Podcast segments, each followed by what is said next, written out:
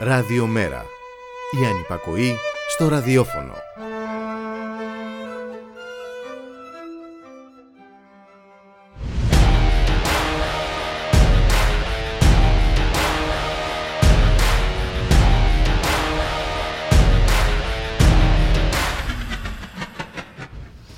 Από δικαίωμα έχει γίνει και αυτή προνόμιο για λίγους και εκλεκτούς. Για την κουλτούρα ο λόγος, η οποία εσχάτως την χάνει πολλαπλών χρήσεων και ερμηνεών. Έχουμε την κουλτούρα των δείπνων, των καλά και των γάμων αρίστων σε αρχαιολογικούς χώρους. Την κουλτούρα που υποχρεώνει και αυτήν που απαλλάσσει. Όπως η περιβόητη κουλτούρα πληρωμών που καθιστά αναγκαίους τους πληστηριασμούς, προκειμένου να μην θεωρήσει κάποιος από τους πολλούς από κάτω ότι μπορεί και να ξεφύγει από τις υποχρεώσεις παντός είδους που του έχουν επιβληθεί από τους λίγους από πάνω. Φόρους, χαράτσια, τέλη, λογαριασμού διόδια και πάει λέγοντας. Για τους από πάνω δεν υφίσταται ανάλογη κουλτούρα. Μπορεί να χρωστούν εκατομμύρια, αλλά έχουν το προνόμιο διαγραφών χρεών, φορολαπαραγών και του δικαιώματος να κλείνουν πρώτο τραπέζι πίστα σε ένα μουσείο. Μπορείς να το πεις και κουλτούρα της λαιλασίας. Τελείωσε παιδί μου.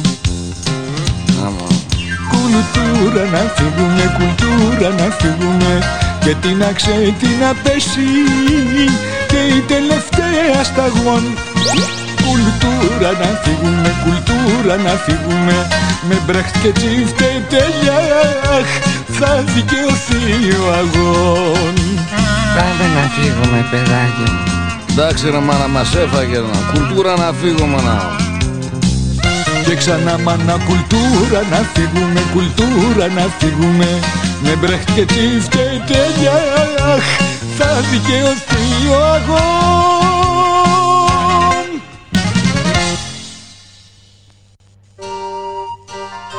Κυρίες κύριοι, συνεπείς στην παράδοση που μας θέλει πάντα τέλειους, φροντίσαμε και αυτή τη φορά να σας παραδώσουμε ένα δίσκο από 100% αγνά υλικά. Είναι προϊόν δικής μας παραγωγής, σπιτικό, χειροποίητο, φτιαγμένο με το κέφι και το μεράκι των παλιών καλών μαστόρων. Για να διατηρηθεί πάντα φρέσκος, φυλάξτε τον σε μέρος δροσερό ή σκιερό. Κυκλοφορεί σε τέσσερις τύπους, δισκία, κασέτες, ενεώρημα και υπόθετα. Για παιδιά, κυκλοφορεί και σε maxi single με γεύση φρούτων. Αν θέλετε να τον διατηρήσετε περισσότερο από τρεις μήνες, μπορείτε να τον βάλετε στην κατάψυξη και να είστε βέβαιοι πως όταν θελήσετε να τον ξανακούσετε δεν θα έχει χάσει τίποτα από την αρχική του φρεσκάδα και νοστιμιά. Παράλληλα φροντίσαμε ώστε η χάραξη του δίσκου να γίνει με τις πιο σύγχρονες μεθόδους της προηγμένης τεχνολογίας για να μπορέσετε να απολαύσετε ένα τέλειο ήχο και συνάμα να αποφύγετε το ενοχλητικό πίδημα της βελόνας. Πίδημα της βελόνας. Πίδημα της βελόνας. Πίδημα της βελόνας.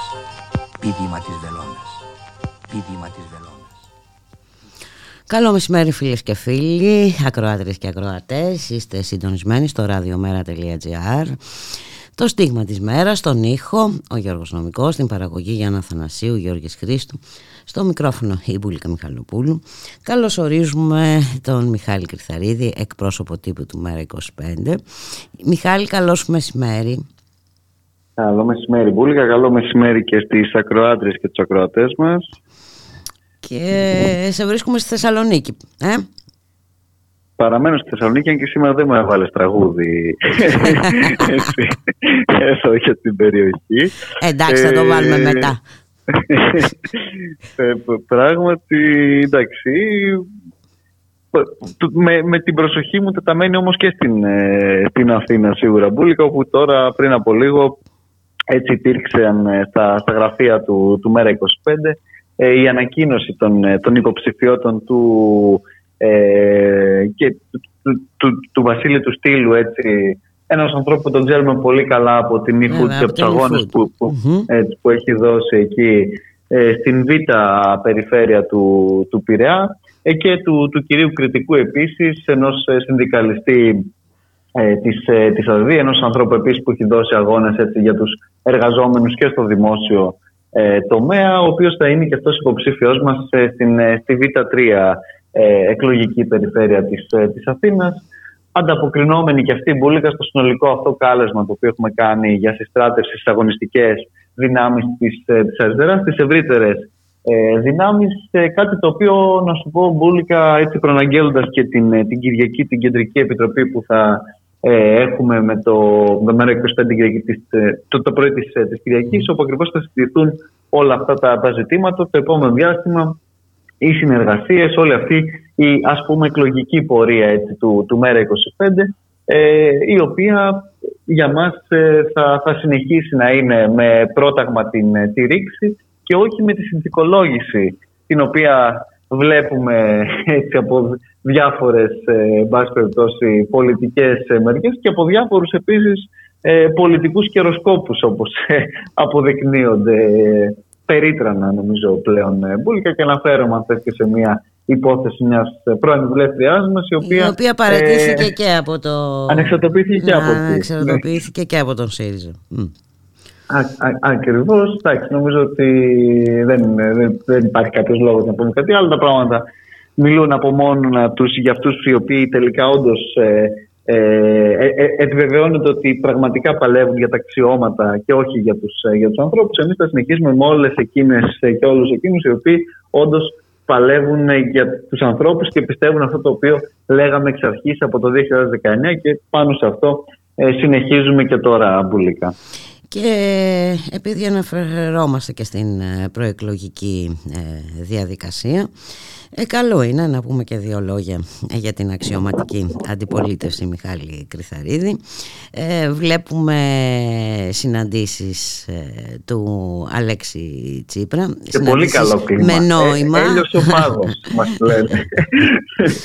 Ε, εντάξει, είναι σαφές ότι δίνει τα διαπιστευτήριά του εκεί που πρέπει. Εχθές είχε συνάντηση με τον κύριο Στουρνάρα. Ε, προσεχώς θα έχει συνάντηση με τον Αμερικανό Υπουργό Εξωτερικών που έρχεται και στην ε, χώρα μας. Ε, τελικά Αμερική, Ευρώπη, ΝΑΤΟ και οι αγορές βεβαίως, ναι, ναι. βεβαίως δεν, ε, δεν ανησυχούν.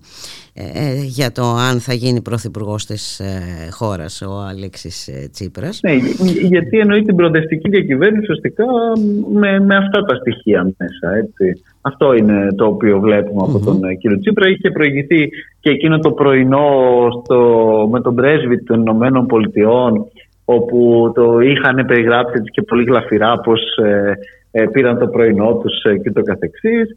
Ε, Χθες είχαμε αυτή την, ε, την απίστευτη πραγματικά συνάντηση, διότι το, το σχολιάσαμε και λίγο και χθες και το συζητήσαμε, ότι ε, εδώ μιλάμε και για έναν διοικητή της Τράπεζας Ελλάδος, ο οποίος ακόμα και στην κυβέρνηση του ΣΥΡΙΖΑ και μετά τη συνθηκολόγηση έβαζε πάρα πολλά προσκόμματα, λειτουργούσε όσο πιο σκληρός των ανθρώπων έτσι, της, της Τρόικας και των, και των δανειστων Ε, και χθες διαβάζουμε και είδαμε και από τις δηλώσεις και από όλα όσα συνέβησαν ότι ε, έσπασε ο, έλειωσε ο πάγος, ότι εν πάση περιπτώσει ε, προχωράει έτσι κάπως καλύτερα αυτή η σχέση και το καθεξής. Και, και, και, και, και ποιος, ο κύριος Τουρνάρας, τον οποίο πήγε ο κύριος Τσίπρας να, να συνομιλήσουν για τις ανησυχίες που έχουν για τα κόκκινα δέντρα και τους πληστηριασμούς. Ναι. Όταν η ίδια η Τράπεζα της Ελλάδος, με έκθεσή της την εξαμηνιαία έκθεση χρηματοπιστωτικής σταθερότητας, την οποία έβγαλε πριν από την απόφαση του Αρίου Πάγου, ουσιαστικά παρήγγειλε και προανήγγειλε τη σχετική απόφαση, η οποία βγήκε εξπρές όπως είδαμε που επιτρέπει ακριβώς αυτούς τους πληστηριασμούς ε, για τα κόκκινα δάνεια. Και εξάλλου και, και ο ίδιος ο κύριος Τουρνάρας ουσιαστικά εξέφρασε τις, τις δικές των ισχύες ότι αν δεν γίνονται οι πληστηριασμοί από τα αρπακτικά ταμεία και αυτά που βλέπουμε θα εκπέσουν οι εγγύσεις του ελληνικού δημοσίου. Δηλαδή μιλάμε για, για, το απίστευτο παράλογο και αδιανόητο και αυτό το πράγμα ε, ντύνεται εν πάση περιπτώσει με ένα τάχα μου δίθεν ε, προοδευτικό πρόσημο. Εντάξει, για ναι, εντάξει, ζήτησε βιώσιμες ρυθμίσεις βιώσιμες ρυθμίσεις ναι, ναι. για το ε, ιδιωτικό χρέος. Ο κύριος ναι. Τσίπρας. Ε, ναι, που οι βιώσιμες ρυθμίσεις βέβαια για, τον, ε, για την Τράπεζα της Ελλάδας είναι αυτό το οποίο γίνεται με τον Ηρακλή, είναι αυτό το οποίο γίνεται με τα αρπακτικά ταμεία, είναι αυτό το οποίο, στο οποίο έχει συμβάλει και ο κύριος Τσίπρας και ο κύριος Μητσοτάκης πάνω σε αυτήν ακριβώς ε, την ε, δίθεν βιωσιμότητα, η οποία είναι όντως βιωσιμότητα, αν θες, για τις τράπεζες και τα αρπακτικά ταμεία, δεν είναι βιωσιμότητα για την κοινωνία. Δεν συμπίπτουν ε, αυτά τα συμφέροντα και αυτές οι ανάγκες, όπως φαίνεται ακριβώς πάρα πολύ γλαφυρά από όλες αυτές τις ε, καταστάσεις τις οποίες βλέπουμε. και ο οποίος επίσης ε, ε, ο, ο κύριος Τσίπρας προχθές, τον κύριο Σρόιτερ μας έλεγε ότι επί ημερών του δεν έγιναν πληστηριασμοί πρώτης κατοικίας. Χθες ο κύριος Εντάξει, Μητσοτάκης- γίνανε μόνο 25.000 πληστηριασμοί δεν, Ναι. ναι, και όχι πρώτης ε, και είναι, κατοικίας. έτσι κι αλλιώς είναι και ένα φυσικό φαινόμενο, δεν είναι και κάτι που απαγορεύεται σε ευνοούμενη πολιτεία. Χθες ο κύριος Μητσοτάκης επίσης στην ΕΡΤ ε, τα ίδια μας είπε πάνω κάτω ότι εντάξει, ουσιαστικά η πρώτη κατοικία προστατεύεται. Προφανώς κανένας από τους δύο δεν έχει δει τις εικόνες με τις εξώσεις σε χαμηλοσυνταξιούχου, σε ε, ανέργους, σε πολίτεκνου, σε αμαία, όλα αυτά τα οποία έχουμε δει κατά καιρούς, σε πρώτες λαϊκές, λαϊκότατες ε, κατοικίες και οι οποίες προφανώς και δεν προστατεύονται με ένα τέτοιο πλαίσιο, το οποίο το μόνο το οποίο προστατεύει και το μόνο το οποίο εγγυάται είναι τα κέρδη και τις προσόδους στα αρπακτικά ταμεία μπουλικά. Και μ- μην ξεχνάς Μιχάλη ότι υπάρχει και η περιβόητη κουλτούρα πληρωμών. Δεν πρέπει να τη Η οποία χάσουμε δεν, αυτή δεν την πρέπει να κουλτούρα. διαπαραχθεί.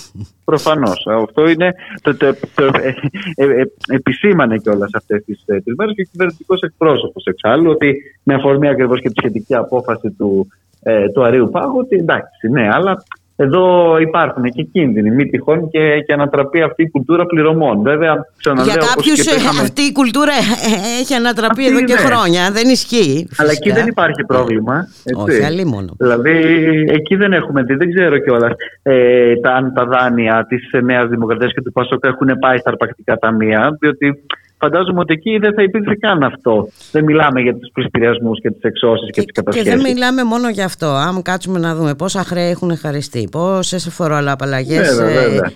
Σε δίθεν υπάρχουν. επενδυτές. Ε, έτσι δεν Βέβαια, είναι. βέβαια. Την ώρα που πάντα σε αυτές τις περιπτώσεις. Πόσες επιδοτήσεις επιχειρήσεις που πάνε στράφη. Ε, παίρνουν Ακριβώς, τι επιδοτήσει και τα λοιπά και μετά μην τον είδατε το Μπαναή. Ναι, ναι. Και την ώρα που απολύονται οι ίδιοι οι εργαζόμενοι σε αυτές τις επιχειρήσεις, δεν παίρνουν τίποτα από όλα αυτά οι εργαζόμενοι και το καθεξής. Βέβαια, είναι ε, πραγματικά αυτή η κατάσταση βούλικα και επίσης ακούσαμε και τα άλλα αδιανόητα χθες από τον Πρωθυπουργό ε, στην, ε, στην ΕΡΤ ε, ότι ε, αυτές, οι- πρώτα απ' όλα αυτές οι, οι προεκλογικές παροχές οι οποίες δίνει δεν, είναι, δεν έχουν σχέση με τις εκλογές. Ε, είναι, α, απλά προφανώς Απ' την τώρα καλή του έτυχε την να καρδιά. δοθούν. Ε, ναι, ε, ναι μ, μ. και ότι δεν, ούτως ή άλλως δεν είναι και πράγματα που βγαίνουν ας πούμε, μέσα από νέο δανεισμό, αλλά από την ανάπτυξη της χώρας. Τα 50 δις τα οποία έχουν, χρε- έχει χρεώσει ο κ. Μητσοτάκης τα τελευταία χρόνια με τη διακυβέρνησή του τη χώρα, ε, προφανώς είναι ε, η, η ανάπτυξη η οποία ε, μας λέει και μάλιστα το 50 δις τα οποία δεν έχουν δοθεί καν στον κόσμο. Έτσι έχουν δοθεί ουσιαστικά στους διάφορους ολιγάρχες, είτε της ενέργειας, είτε το σούπερ μάρκετ, είτε όλων αυτών που συνεχίζουν κατά τα άλλα ε, να πίνουν το αίμα επί της ουσίας ε, του κόσμου. Αλλά παρόλα αυτά ο κ. Μητσοτάκης υποσχέθηκε για την επόμενη τετραετία ότι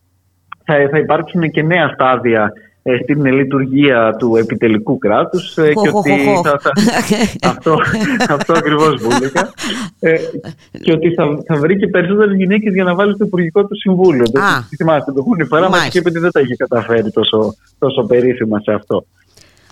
Ε, πάρα πολύ ωραία είναι όλα αυτά. Μ, εντάξει. Ε, πάντως αυτοί που υποτίθεται ε, μένουμε Ευρωπαίοι ας πούμε φέρουν ε, ε, στην ε, Βουλή ε, νέα τροπολογία για παράκαμψη εν ολίγης, ε, ε, του, Ευρωπαίου, του Ευρωπαϊκού Δικαστηρίου και τα λοιπά. Κάτι, μ, κάτι τέτοιο δεν, διάβαζα. δεν το, δεν το Ε, έχω δει να σου πω κάτι αυτό, αλλά ναι, είναι δεν θα μου κάνει καινούριο. και καμία εντύπωση. Ξέρεις, μένουν Ευρώπη μόνο εκεί που πρέπει, Ε, όχι εκεί μπράβο, που δεν πρέπει. αυτό. Ούτως ή άλλως, δηλαδή είναι ε, γνωστό αυτό και, και δεδομένο έτσι μπουλίκι.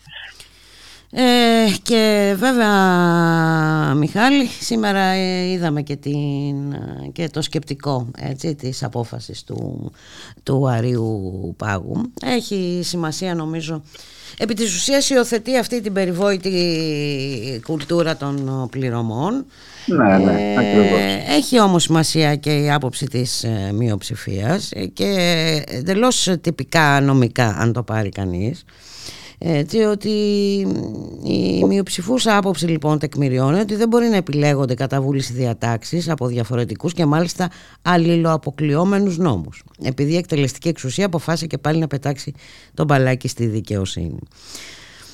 Έτσι είναι μπουλικά, διότι εδώ έχουμε όντως έχουμε τον νόμο το 2003 τον περιβόητο, έχουμε μετά τις διατάξεις που θέσπισε η προηγούμενη κυβέρνηση του ΣΥΡΙΖΑ. Γενικά υπάρχει ένα ε, διάφορα ζητήματα που και, και, εκεί τι έκαναν ουσιαστικά τώρα πρακτικά. Παίρνουν από τον κάθε νόμο αυτά τα οποία Αυτό το τους βόλευε. Ναι. Ακριβώς. Και αυτά χρησιμοποιούσαν επί της ουσίας. Είναι για την κουλτούρα ε, των πληρωμών και των φοροαπαλλαγών ναι. που λέγαμε νωρίτερα, προκειμένου να μην πληρώσουν, Εφρέ, ε, να μην πληρώσουν φόρους. Ούτε, ούτε φόρους στη χώρα. Μπράβο. Με όλη αυτή την, την ιστορία και τη διαδικασία. Ακριβώς και ήρθε επί της ουσίας και ο Άρεο Πάχο να το επικυρώσει αυτό και με, την, με τη βούλα την, τη δική του. Αν, αλλά ε, ε, εκεί θα, θα επιμείνω, αν θέλεις, Μπούλικα, και ε, το, το ανέφερε και χθες και ο κ. Μητσοδάκη στη συνέντευξή του στην, ε, στην ΕΡΤ, ότι πράγματι ο Άρεο Πάγος ουσιαστικά έρχεται να, να κρίνει μέσα σε ένα πλαίσιο. Το πλαίσιο αυτό το έχει διαμορφώσει ο κ. Μητσοτάκης, ο κ. Τσίπρας, οι προκάτοχοί mm-hmm. τους. Ε, άρα, ε, προφανώς και εδώ. Ε, ναι, αλλά επιλεκτικά η... ακόμη αποφάσισε και, βέβαια, επί, βέβαια. και επί αυτού του πλαισίου. Μα, μα εννοείται, εννοείται, εννοείται αυτό. Δεν το, ε, ε, εννοείται και με ταχύτητα κιόλας φωτό. Ρεκόρ, ρεκόρ. Δεν το έχουμε μακαδεί και... αυτό. Βέβαια. Και, και ενώ κιόλας, επίσης ξαναλέω, αυτή την, την απόφαση την είχε προαναγγείλει και προπαραγγείλει επί της και η Τράπεζα της Ελλάδος με τον κύριο Στουρνάρα που ε, ανησυχεί για, τα, για την κουλτούρα πληρωμών κι αυτός όπως ε, φαίνεται. Ε, αυτό το οποίο, για το οποίο δεν ανησυχεί κανένας βέβαια επί της ουσίας είναι για το πώς θα χάνουν τα σπίτια και τα μαγαζιά τους και την αγροτική τους γη έτσι, ε, οι άνθρωποι, για το πώς θα συνεχίσει όλος αυτός ο Αρμαγεδόνα των πληστηριασμών των εξώσεων και όλη αυτή τη διαδικασία την οποία βλέπουμε, η οποία διαδικασία και όλα έρχεται μαζί και με τα νέα χρέη, με τα νέα κόκκινα δάνεια που δημιουργούνται και με την ακρίβεια την οποία βιώνει Και αυτά που θα δημιουργηθούν, γιατί βλέπουμε ότι τα ε, επιτόκια συνεχώς αυξάνονται.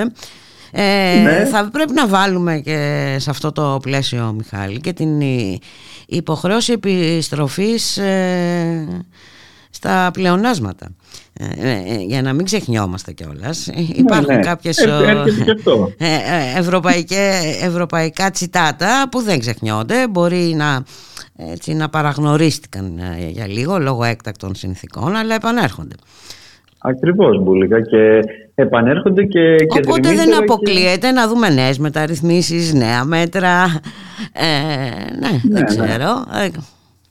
Ξέρω. Προ, προ, κάπως θα πρέπει να βγουν προφανώς αυτά και σίγουρα δεν θα βγουν από την υπερφορολόγηση των, των ολιγαρχών. Έτσι, ξέρουμε πολύ καλά ε, πώς βγαίνουν όλες αυτές οι διαδικασίες και, και οι ιστορίες και ξέρουμε πολύ καλά και όλες ότι αυτά προφανώς θα συμβούν ε, μετά τις, ε, τις εκλογές.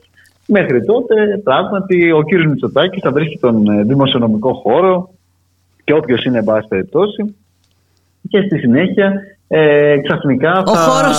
ο, ο χώρος θα τελέψει. Μπράβο. Ναι.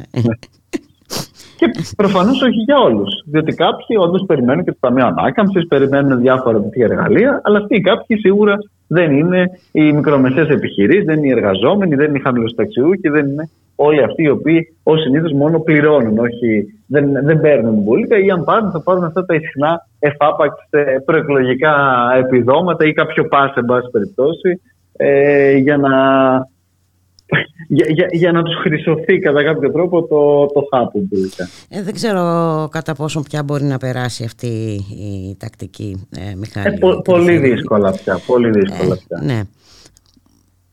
Σίγουρα πολύ δύσκολα πια, γιατί εντάξει, ο κόσμος καταλαβαίνει και ο κόσμος υποφέρει επί της ουσίας όλη αυτή την, την πραγματικότητα όσο και αν θέλουν ε, να την ε, εξοραίσουν με διάφορους ε, τρόπους πουλικά. Μιχάλη πάμε για ένα διάλειμμα. Πάμε βέβαια.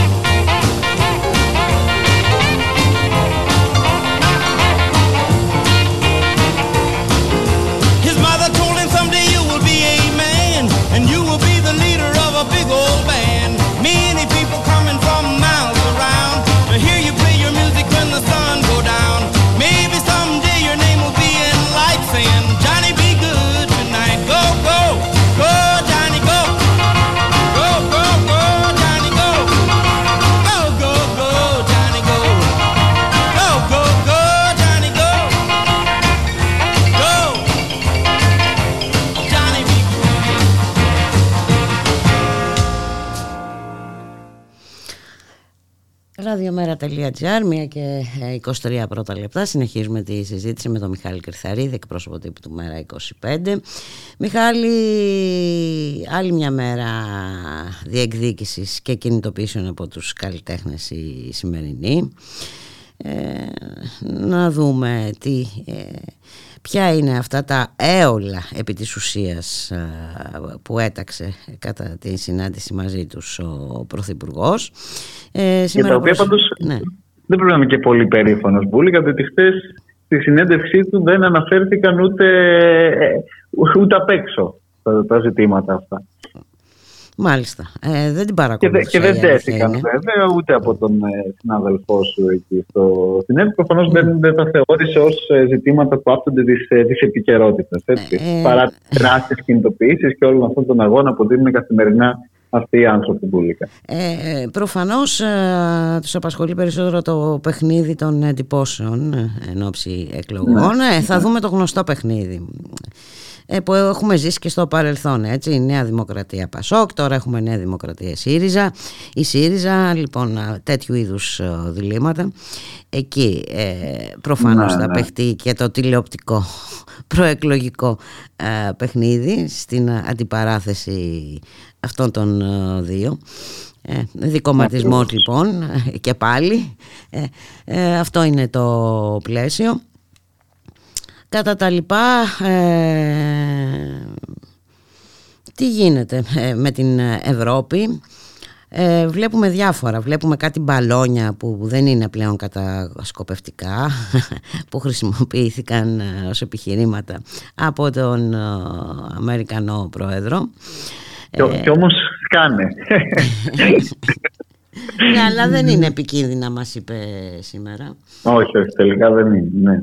Ναι, και βέβαια έχουμε και μια σύνοδο για την, για την ασφάλεια επίσης, έτσι που συμμετέχει ο, ο Πρωθυπουργός. Άλλωστε είναι και πρωτοπαλίκαρο, έτσι, να, το πούμε, στην, ε, στα, στις διακηρύξεις αυτές περί ασφάλειας και όλα αυτά τα οποία ακούμε. Βέβαια, το ποιος προωθεί την ανασφάλεια είναι ένα ζήτημα το οποίο δεν απασχολεί μάλλον ε, αυτές τις, ε, τις συνόδους, ε, ούτε τον, τον κύριο Μητσοτάκη Μπούλικα και βλέπουμε γενικά ότι ακόμα και αυτό εντάξει, είναι και εξαιρετικά επιδερμικό. Ε, Συνήθως θα σου πω ότι εγώ ήρθα εδώ πριν από λίγο στην Θεσσαλονίκη μια συνάντηση με ε, τον πρόεδρο των εργαζομένων της ε, Υπηρεσίας Πολιτικής Αεροπορίας εδώ στο, στο αεροδρόμιο Θεσσαλονίκης. Όπου ο άνθρωπος πραγματικά μας περιέγραφε λίγο εδώ και την κατάσταση και με τη Φράπορτ πλέον και με όλη αυτή την τη γνωστή ιστορία που γίνεται, που ακόμα και ο πύργος ελέγχου έτσι, μπουλικά ουσιαστικά έχει εκχωρηθεί στη Φράπορτ. Δηλαδή, ακόμα και τα ζητήματα της ίδιας της ασφάλειας που ξέρεις, εκεί μπαίνουν ακόμα αυτέ και, εθνικά ζητήματα, όχι απλώς το, το κατά πόσο θα, θα υπάρχει έτσι. Ε, ακόμα και αυτά οι ίδιες αυτές οι κυβερνήσεις που ομνιούν στην ασφάλεια, στον, ε, στον πατριωτισμό και σε όλα αυτά τα οποία κατά καιρούς ακούμε, δεν έχουν κανένα απολύτως πρόβλημα να τα εκχωρήσουν σε μια γερμανική κρατική ε, εταιρεία, η οποία βέβαια ε, παράλληλα προωθεί μια, όλη αυτή την, την ατζέντα και τα διάφορα τα οποία έχουμε δει. Και μάλιστα ακούγεται, όπως μας μετέφερε δηλαδή, ο άνθρωπος, ότι ε, υπάρχουν σχεδιασμοί και για, για, για άλλα 23 ε, αεροδρόμια. Για ακόμα κάποια μικρότερα, στο Καστελόριζο, στη, στην Ικαρία, σε διάφορες τέτοιε περιοχέ, όπου και εκεί φαίνεται πως η, η, η, δουλειά πάει στο να, εν με τον ένα ή με τον άλλο τρόπο, να εκχωρηθούν. Φαντάζομαι στη Φράπορτ ή σε οποιονδήποτε άλλο, δεν έχει σημασία.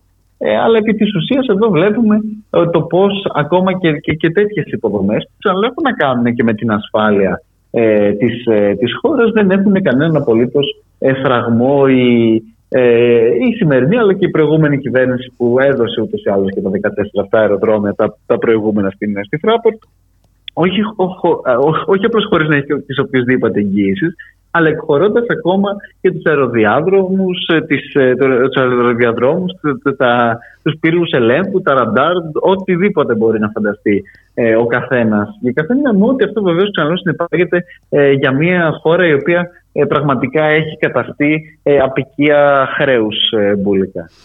Μιχάλη, να σε ευχαριστήσουμε πάρα πολύ για την ε, κουβέντα. Καλή συνέχεια στη Θεσσαλονίκη και επειδή δώσαμε μια υπόσχεση θα την ε, τηρήσουμε. Μη φύγεις, αφιερωμένο το επόμενο τραγούδι σε σένα και ελπίζω να τα πούμε από τη, τη Δευτέρα από κοντά. Τη Δευτέρα θα τα πούμε από κοντά να, να κάνουμε και τον, και τον απολογισμό και για την ε, κεντρική μας επιτροπή την, την Κυριακή και για όποιες ενδεχομένως εξελίξεις ε, υπάρχουν ε, μέχρι τότε. Βέβαια. Να είσαι καλά. Καλή συνέχεια. Και σε εσάς και καλό Σαββατοκυριακό. Επίσης.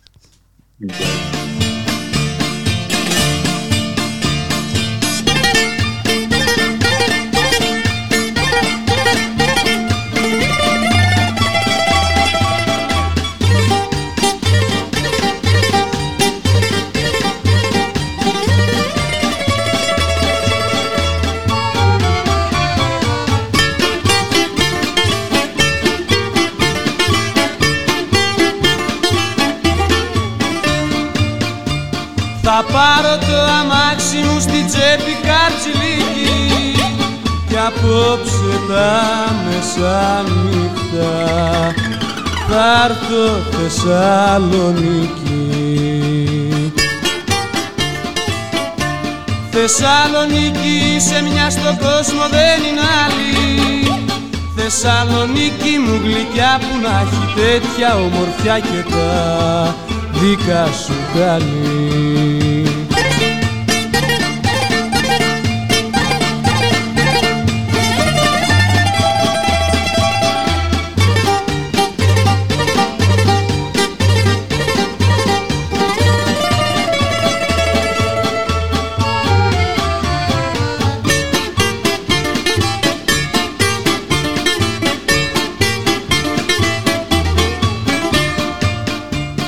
Θεσσαλονίκη μάγισσα τραβά σαν το μαγνήτη. Θεσσαλονίκη μάνα μου. Γλυκιά Θεσσαλονίκη. Θεσσαλονίκη σε μια στον κόσμο δεν είναι άλλη. Θεσσαλονίκη μου γλυκιά που να έχει τέτοια ομορφιά και τα δικά σου καλή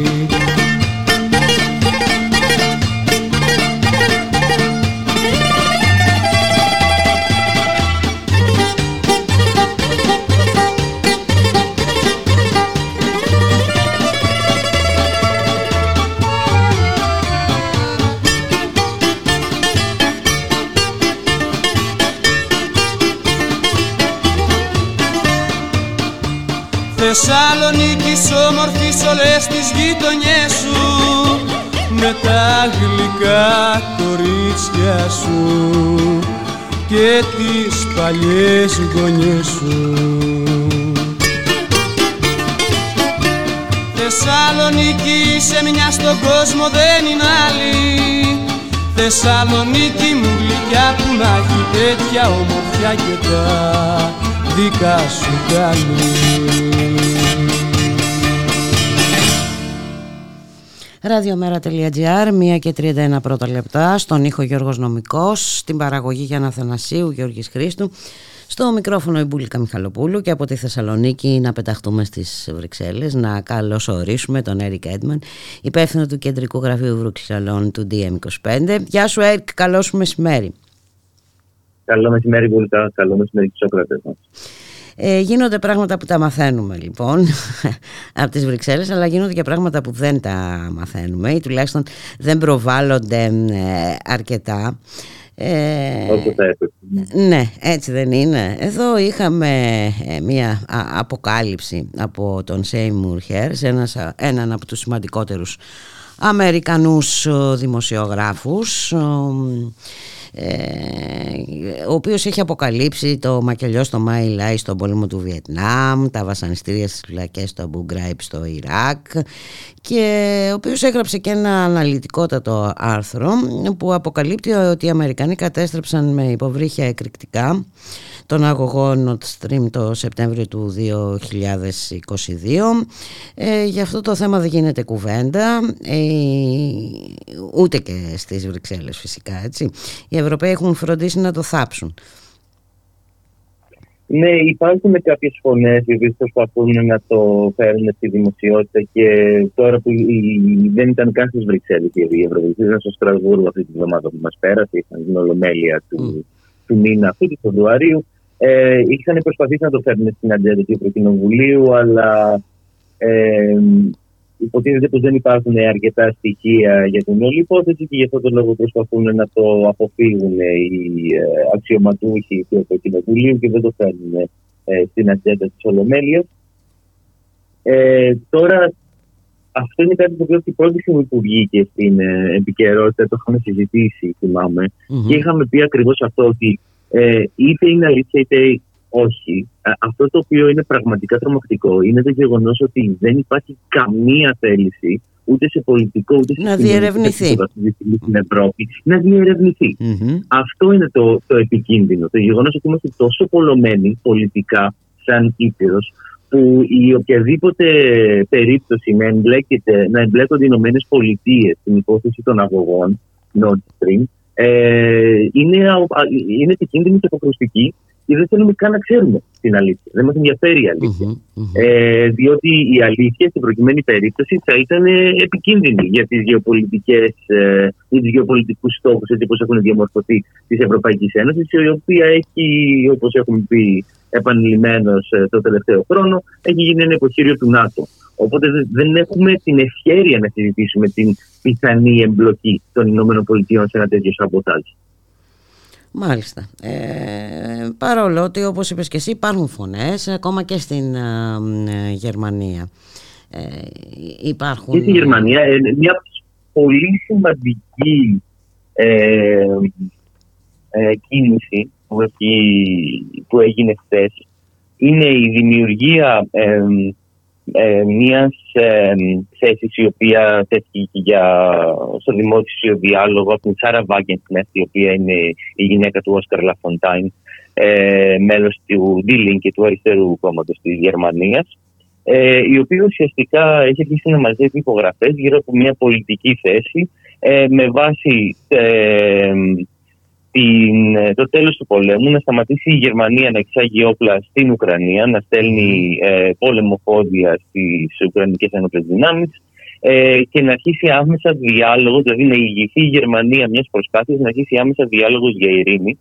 Ε, και αυτή η θέση μάζεψε μέσα σε μία μέρα μισό εκατομμύριο υπογραφές στη Γερμανία. Πολύ σημαντικό. Το οποίο δείχνει ότι υπάρχει, ότι υπάρχει ε, ένα κομμάτι της κοινωνίας το οποίο ε, δεν αντιπροσωπεύεται αυτή τη στιγμή από το πολιτικό κατεστημένο της χώρας, όπως το είχαμε προβλέψει και εμείς σε προηγούμενες συζητήσεις μας. Ε, και σε αυτό το χώρο απευθύνθηκε η Wagenknecht και υπάρχει συζήτηση, δηλαδή αυτό που έχω ακούσει εγώ και μέσα από άτομα τα οποία δουλεύουν και με την ίδια την Wagenknecht και γενικότερα σε χώρα της αριστεράς στη Γερμανία, υπάρχει περίπτωση αυτή να είναι και μία πρώτη κίνηση για να δημιουργηθεί ένας καινούριος αριστερός πόλος έλξης ε, στην ε, αριστερά της Γερμανίας, ο οποίος πιθανόν αυτό το μέτωπο να μετασχηματιστεί και σε πολιτικό κόμμα. Ε, διότι ως γνωστόν το και στη Γερμανία ψυχοραγεί εδώ και χρόνια, ε, δεν καταφέρνει να σταθεροποιηθεί ε, και η, η Wagenknecht είχε και στο παρελθόν προσπαθήσει με το κίνημα Aufstehen το οποίο δεν κατέληξε καλά δυστυχώς ε, εν τέλει. Ε, αλλά έχει προσπαθήσει και στο παρελθόν να δημιουργήσει ένα τέτοιο καινούριο προοδευτικό. Και επιμένει.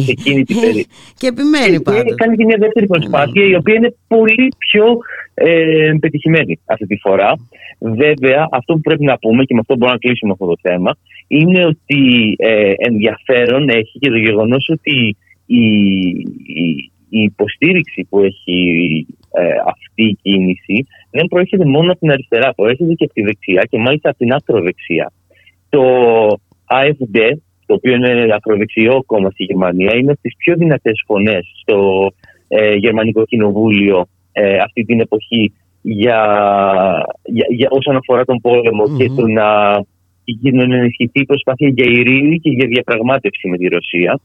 Ε, και ως εκ τούτου πολλοί από τους υποστηρικτές του AFD ε, υποστήριξαν τώρα και αυτή την κίνηση της κυρίας Βάγεκνεφ. Οπότε ο κόσμος, ο οποίος έχει, ε, τον οποίο έχει τραβήξει η κυρία Βάγεκνεφ με αυτή την κίνηση, ε, δεν ε, προέρχεται μόνο από την αριστερά. Και αυτό ε, έχει έτσι. Είναι ένα, ένα πολιτικό ενδιαφέρον. Ένα πολιτικό ενδιαφέρον και ένα ρίσκο. Ε, μεγάλο. Θα λέγαμε. Μεγάλο, μεγάλο ρίσκο, Έρικ, mm. Όντως. Mm. Μάλιστα. Ε... Απ' την άλλη, μιλάμε, μιλάμε συχνά πυκνά για το γεγονός ότι η αριστερά έχει χάσει πολλούς από τους ψηφοφόρους της ε, προς την ακροδεξιά. Το γεγονός ότι έχει αποτύχει να απευθυνθείς σε αυτόν τον κόσμο. Mm-hmm. Ε, οπότε θα μπορούσε κανείς να το δει και από αυτή την οπτική γωνία, mm-hmm. ότι είναι μια πρώτη προσπάθεια να βρεθεί ξανά ένας τρόπος να ξαναγίνει ένα άνοιγμα σε ένα κομμάτι της κοινωνίας το οποίο τα τελευταία χρόνια είχε αρχίσει να κινείται προς την ακροδεξιά θα μπορούσε κανείς να το αναλύσει και από αυτή την οπτική γωνία. Ναι, θα, θα φανεί ε, στο μέλλον. Πάντως είναι πολύ σημαντικό ότι ε, ήδη από την πρώτη μέρα έχουν συγκεντρωθεί ε, τόσες πολλές υπογραφές για, τον, ε, για την προσπάθεια ειρήνευσης. Ναι, ναι, ακριβώς. Ακριβώς. Είναι κάτι το θετικό. Είναι κάτι το θετικό γιατί δεν το, δεν το βλέπουμε και ε, πουθενά αλλού. Η αλήθεια είναι, Έρικ. Ε, πάμε να δούμε τώρα τι γίνεται και στο Ευρωπαϊκό Κοινοβουλίο το οποίο όπως διαβάζω εδώ η ηγεσία του βάζει τον πάγο τη δημόσια εξέταση της ε, Προέδρου της ε, Κομισιόν σχετικά με τον προσωπικό της ρόλος στη διαπραγμάτευση για τη Συμφωνία πολλών δισεκατομμυρίων ευρώ για τα εμβόλια της ε, Pfizer. Πάει και αυτό. Ακριβώς Πάει και αυτό. Τα ρίχνουν ένα. Δεν θα μάθουμε ποτέ. Ακόμα και οι συντηρητικές μας προβλέψεις, ε, ότι τελευταία το έχουμε συζητήσει, τελικά ακόμα και αυτές παρά ήταν. Ε, ε, ε, παρά ήμασταν θετικοί. Δηλαδή, ε, αυτό που είχαμε τότε συζητήσει είναι διότι ε, ήταν το θέμα με την κυρία Καηλή, με το θέμα της διαφάνειας ναι. γενικότερα. Ε, είχαμε πει ότι μπορεί η Ursula von der να μην πάει στο κοινοβούλιο και να γίνει ένας δημόσιος διάλογος γύρω από το θέμα, αλλά μπορεί τουλάχιστον να συμφωνήσει ε, να κάνει μια συζήτηση κλεισμένων των θυρών με τους αρχηγούς ε, των πολιτικών κομμάτων και τους προέδρους των θεσμών, δηλαδή ε, του Ευρωκοινοβουλίου και του Ευρωπαϊκού Συμβουλίου, ε, μαζί με αντιπροσώπους από, την, ε, από την Επιτροπή η οποία διερευνά το όλο θέμα.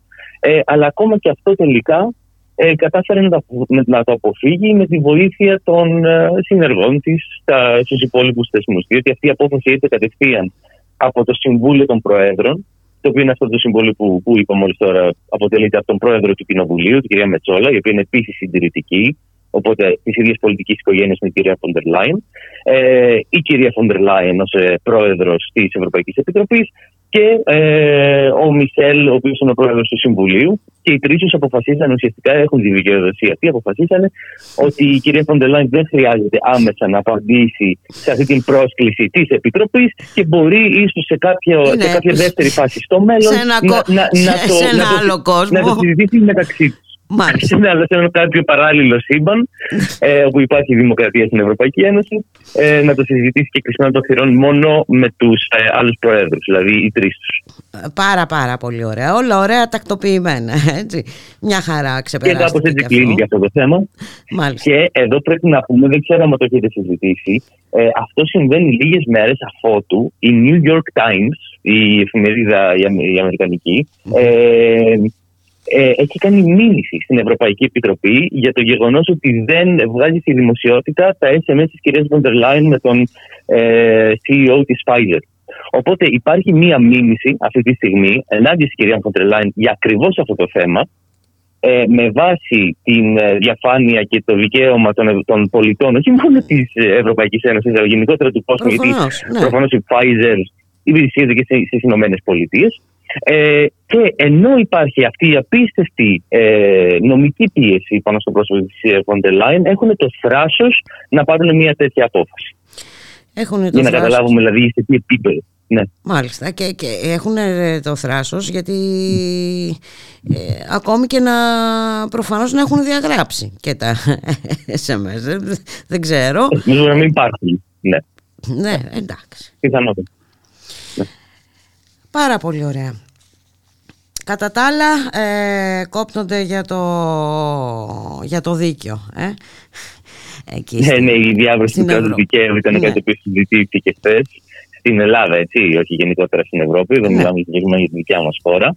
Ε, ήταν κάτι το οποίο το φέρανε προς συζήτηση τα, οι ευρωβουλευτές, ο κ. Σαντουλάκης συγκεκριμένα, η, η γενικότερη η ομάδα του, του Κινάλ ε, στο Ευρωκοινοβούλιο. Συζητήθηκε χθες. Ε, Εκπροσωπώντας την Ευρωπαϊκή Επιτροπή ήταν η κυρία Μαγκίνες, η οποία είναι η Επίτροπος ε, Χρηματοπιστωτικών Υπηρεσιών. Καμία σχέση. Α, μάλιστα. Ε, είναι η αρμόδια και αυτό, για αυτό να μιλήσει για το σηματοδοτεί- δίκαιο. αυ- Ακριβώς, ακριβώς. Το γεγονό ότι η κυρία Μακίνες δεν έχει καμία ε, εξουσία πάνω στο θέμα της δικαιοσύνης ε, σηματοδοτεί ότι η Ευρωπαϊκή Επιτροπή προσπαθεί να το καπελώσει το όλο θέμα και να μην το. Έτσι, χειριστεί με απλά την κουβέντα σοβαρότητα να που γίνεται. αρμόζει. Δηλαδή. Μάλιστα. Ακριβώς, ακριβώς. Η ίδια βέβαια, για να, για να λέμε για το τυφλού το δίκαιο, η Ευρωπαϊκή Επιτροπή συνηθίζει πολλές φορές να στέλνει επιτρόπους οι οποίοι αντιπροσωπεύουν άλλους επιτρόπους. Δηλαδή, ο, ο κύριος Ρέντερς είναι ο επίτροπος για τα θέματα δικαιοσύνης και η κυρία Μαγκίνες υποτίθεται πως μιλούσε εκ μέρους του, ε, ύστερα από συνεννόηση μαζί του. Το γεγονός ότι ο κύριος Ρέντερς δεν ε, θεώρησε ότι ήταν αρκετά σημαντική η συζήτηση ε, για να παρευρεθεί ο ίδιος, ε, σηματοδοτεί ότι η Ευρωπαϊκή Επιτροπή δεν θεωρεί αυτό το θέμα αρκετά σημαντικό. Ε, τοποθετήθηκαν διάφοροι ευρωβουλευτές. Ε, είχαμε προφανώς τα μέλη του Ευρωπαϊκού Λαϊκού Κόμματος, ε, τα οποία υποστήριξαν την κυβέρνηση του κ. Μητσοτάκη, όπως ήταν και αναμενόμενο. Μάλιστα. Ε, Μιας και είναι, είναι Δημοκρατία είναι και μέλος του Ευρωπαϊκού Λαϊκού Κόμματος. Ε, αλλά ουσιαστικά πέρα από την ακροδεξιά του Ευρωκοινοβουλίου, όλα τα υπόλοιπα κόμματα, από τους φιλελεύθερους μέχρι και τους αριστερούς, ε, μίλησαν με πολύ σκληρά λόγια για αυτό το οποίο συμβαίνει στην Ελλάδα και επέμειναν ότι πρέπει και η Ευρωπαϊκή Επιτροπή και γενικά και το Ευρωκοινοβούλιο να πάρει πιο πολύ στα σοβαρά την κατάσταση και μιλήσαν ουσιαστικά ότι η Ελλάδα βρίσκεται σε προχωρημένο στάδιο ε, μετατροπής της χώρας σε αυταρχικό καθεστώς. Δηλαδή, μιλήσανε με, με τέτοιους όρους για αυτό Μάλιστα. που συμβαίνει στην Ελλάδα. Ε, κάτι το οποίο. Εντάξει, δεν το οποίο περιμέναμε να συμφωνούμε μας και το πούν φωνάζουμε εδώ και αυτοί. χρόνια Ναι, εμείς. ναι, Ακριβώς. Εμείς το γνωρίζουμε. Το γνωρίζουμε πολύ καλά και βέβαια πρέπει να πούμε ότι είναι και η- ηρωνικό, τουλάχιστον ηρωνικό, να μιλάει η Ευρώπη για την διάβρωση του κράτους δικαίου στην Ελλάδα, κάτι το οποίο έχουν συνεισφέρει σε τεράστιο βαθμό Ε, βέβαια. οι θεσμοί. Ειδικά Προφανώς. μετά από την περίοδο του 2015 και τα μνημόνια, από τα οποία έχουμε χάσει ε, την εξουσία πάνω από βασικούς κρατικούς μηχανισμούς της χώρας μας.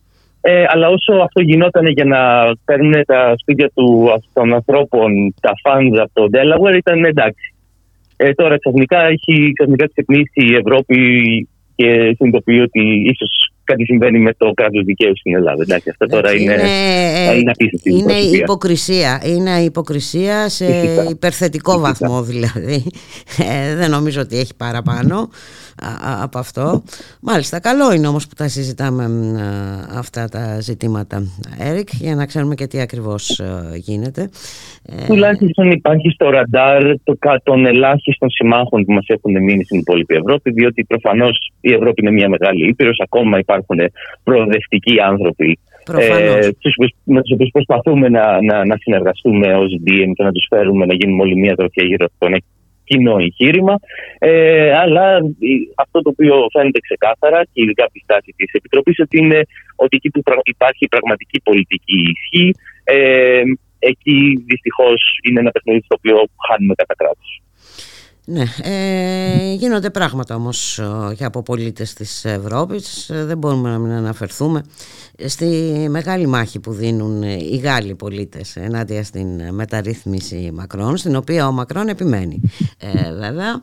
Ε, επιμένουν όμως και τα συνδικάτα.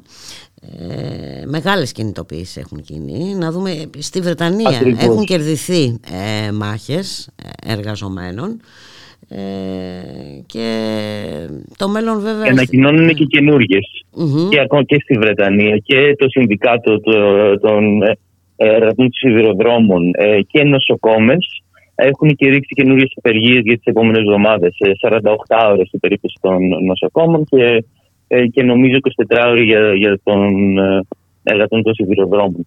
Οπότε συνεχίζεται και στη Βρετανία. Και αυτό είναι κα- ένα κίνημα, μπορώ να πω, το οποίο μεταδίδεται και στην υπόλοιπη Ευρώπη. Παρατηρώ ότι και στη Γερμανία και εδώ στο Βέλγιο και σε άλλες χώρες όπου έχουμε μέλη και μας ε, και μιλάμε για αυτά τα πράγματα, ε, γίνονται όλο και περισσότερες ε, συναντήσεις ε, με διάφορα συνδικάτα πανευρωπαϊκά ε, στα οποία είναι προσκεκλημένοι μέλη από τη Γαλλία, από την Αγγλία για να μεταφέρουν και τη στρατηγική τους αλλά και τα, τα μαθήματα που έχουν ε, πάει από όλη αυτή την ιστορία των τελευταίων εβδομάδων και να τα μεταφέρουν και σε άλλες χώρες όπου ετοιμάζονται από ό,τι φαίνεται παρόμοιες κινήσεις.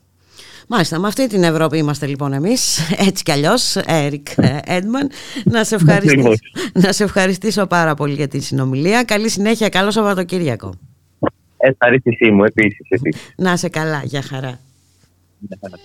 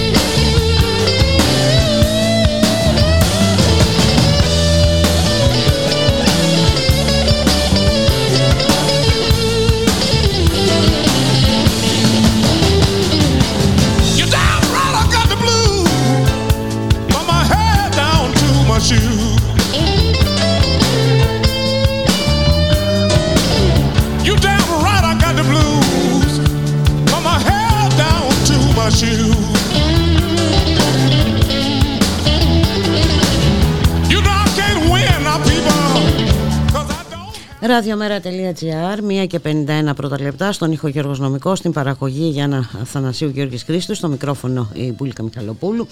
Ακόμα για μια μέρα σήμερα με κινητοποιήσεις των καλλιτεχνών, νέα 24 ώρια απεργία.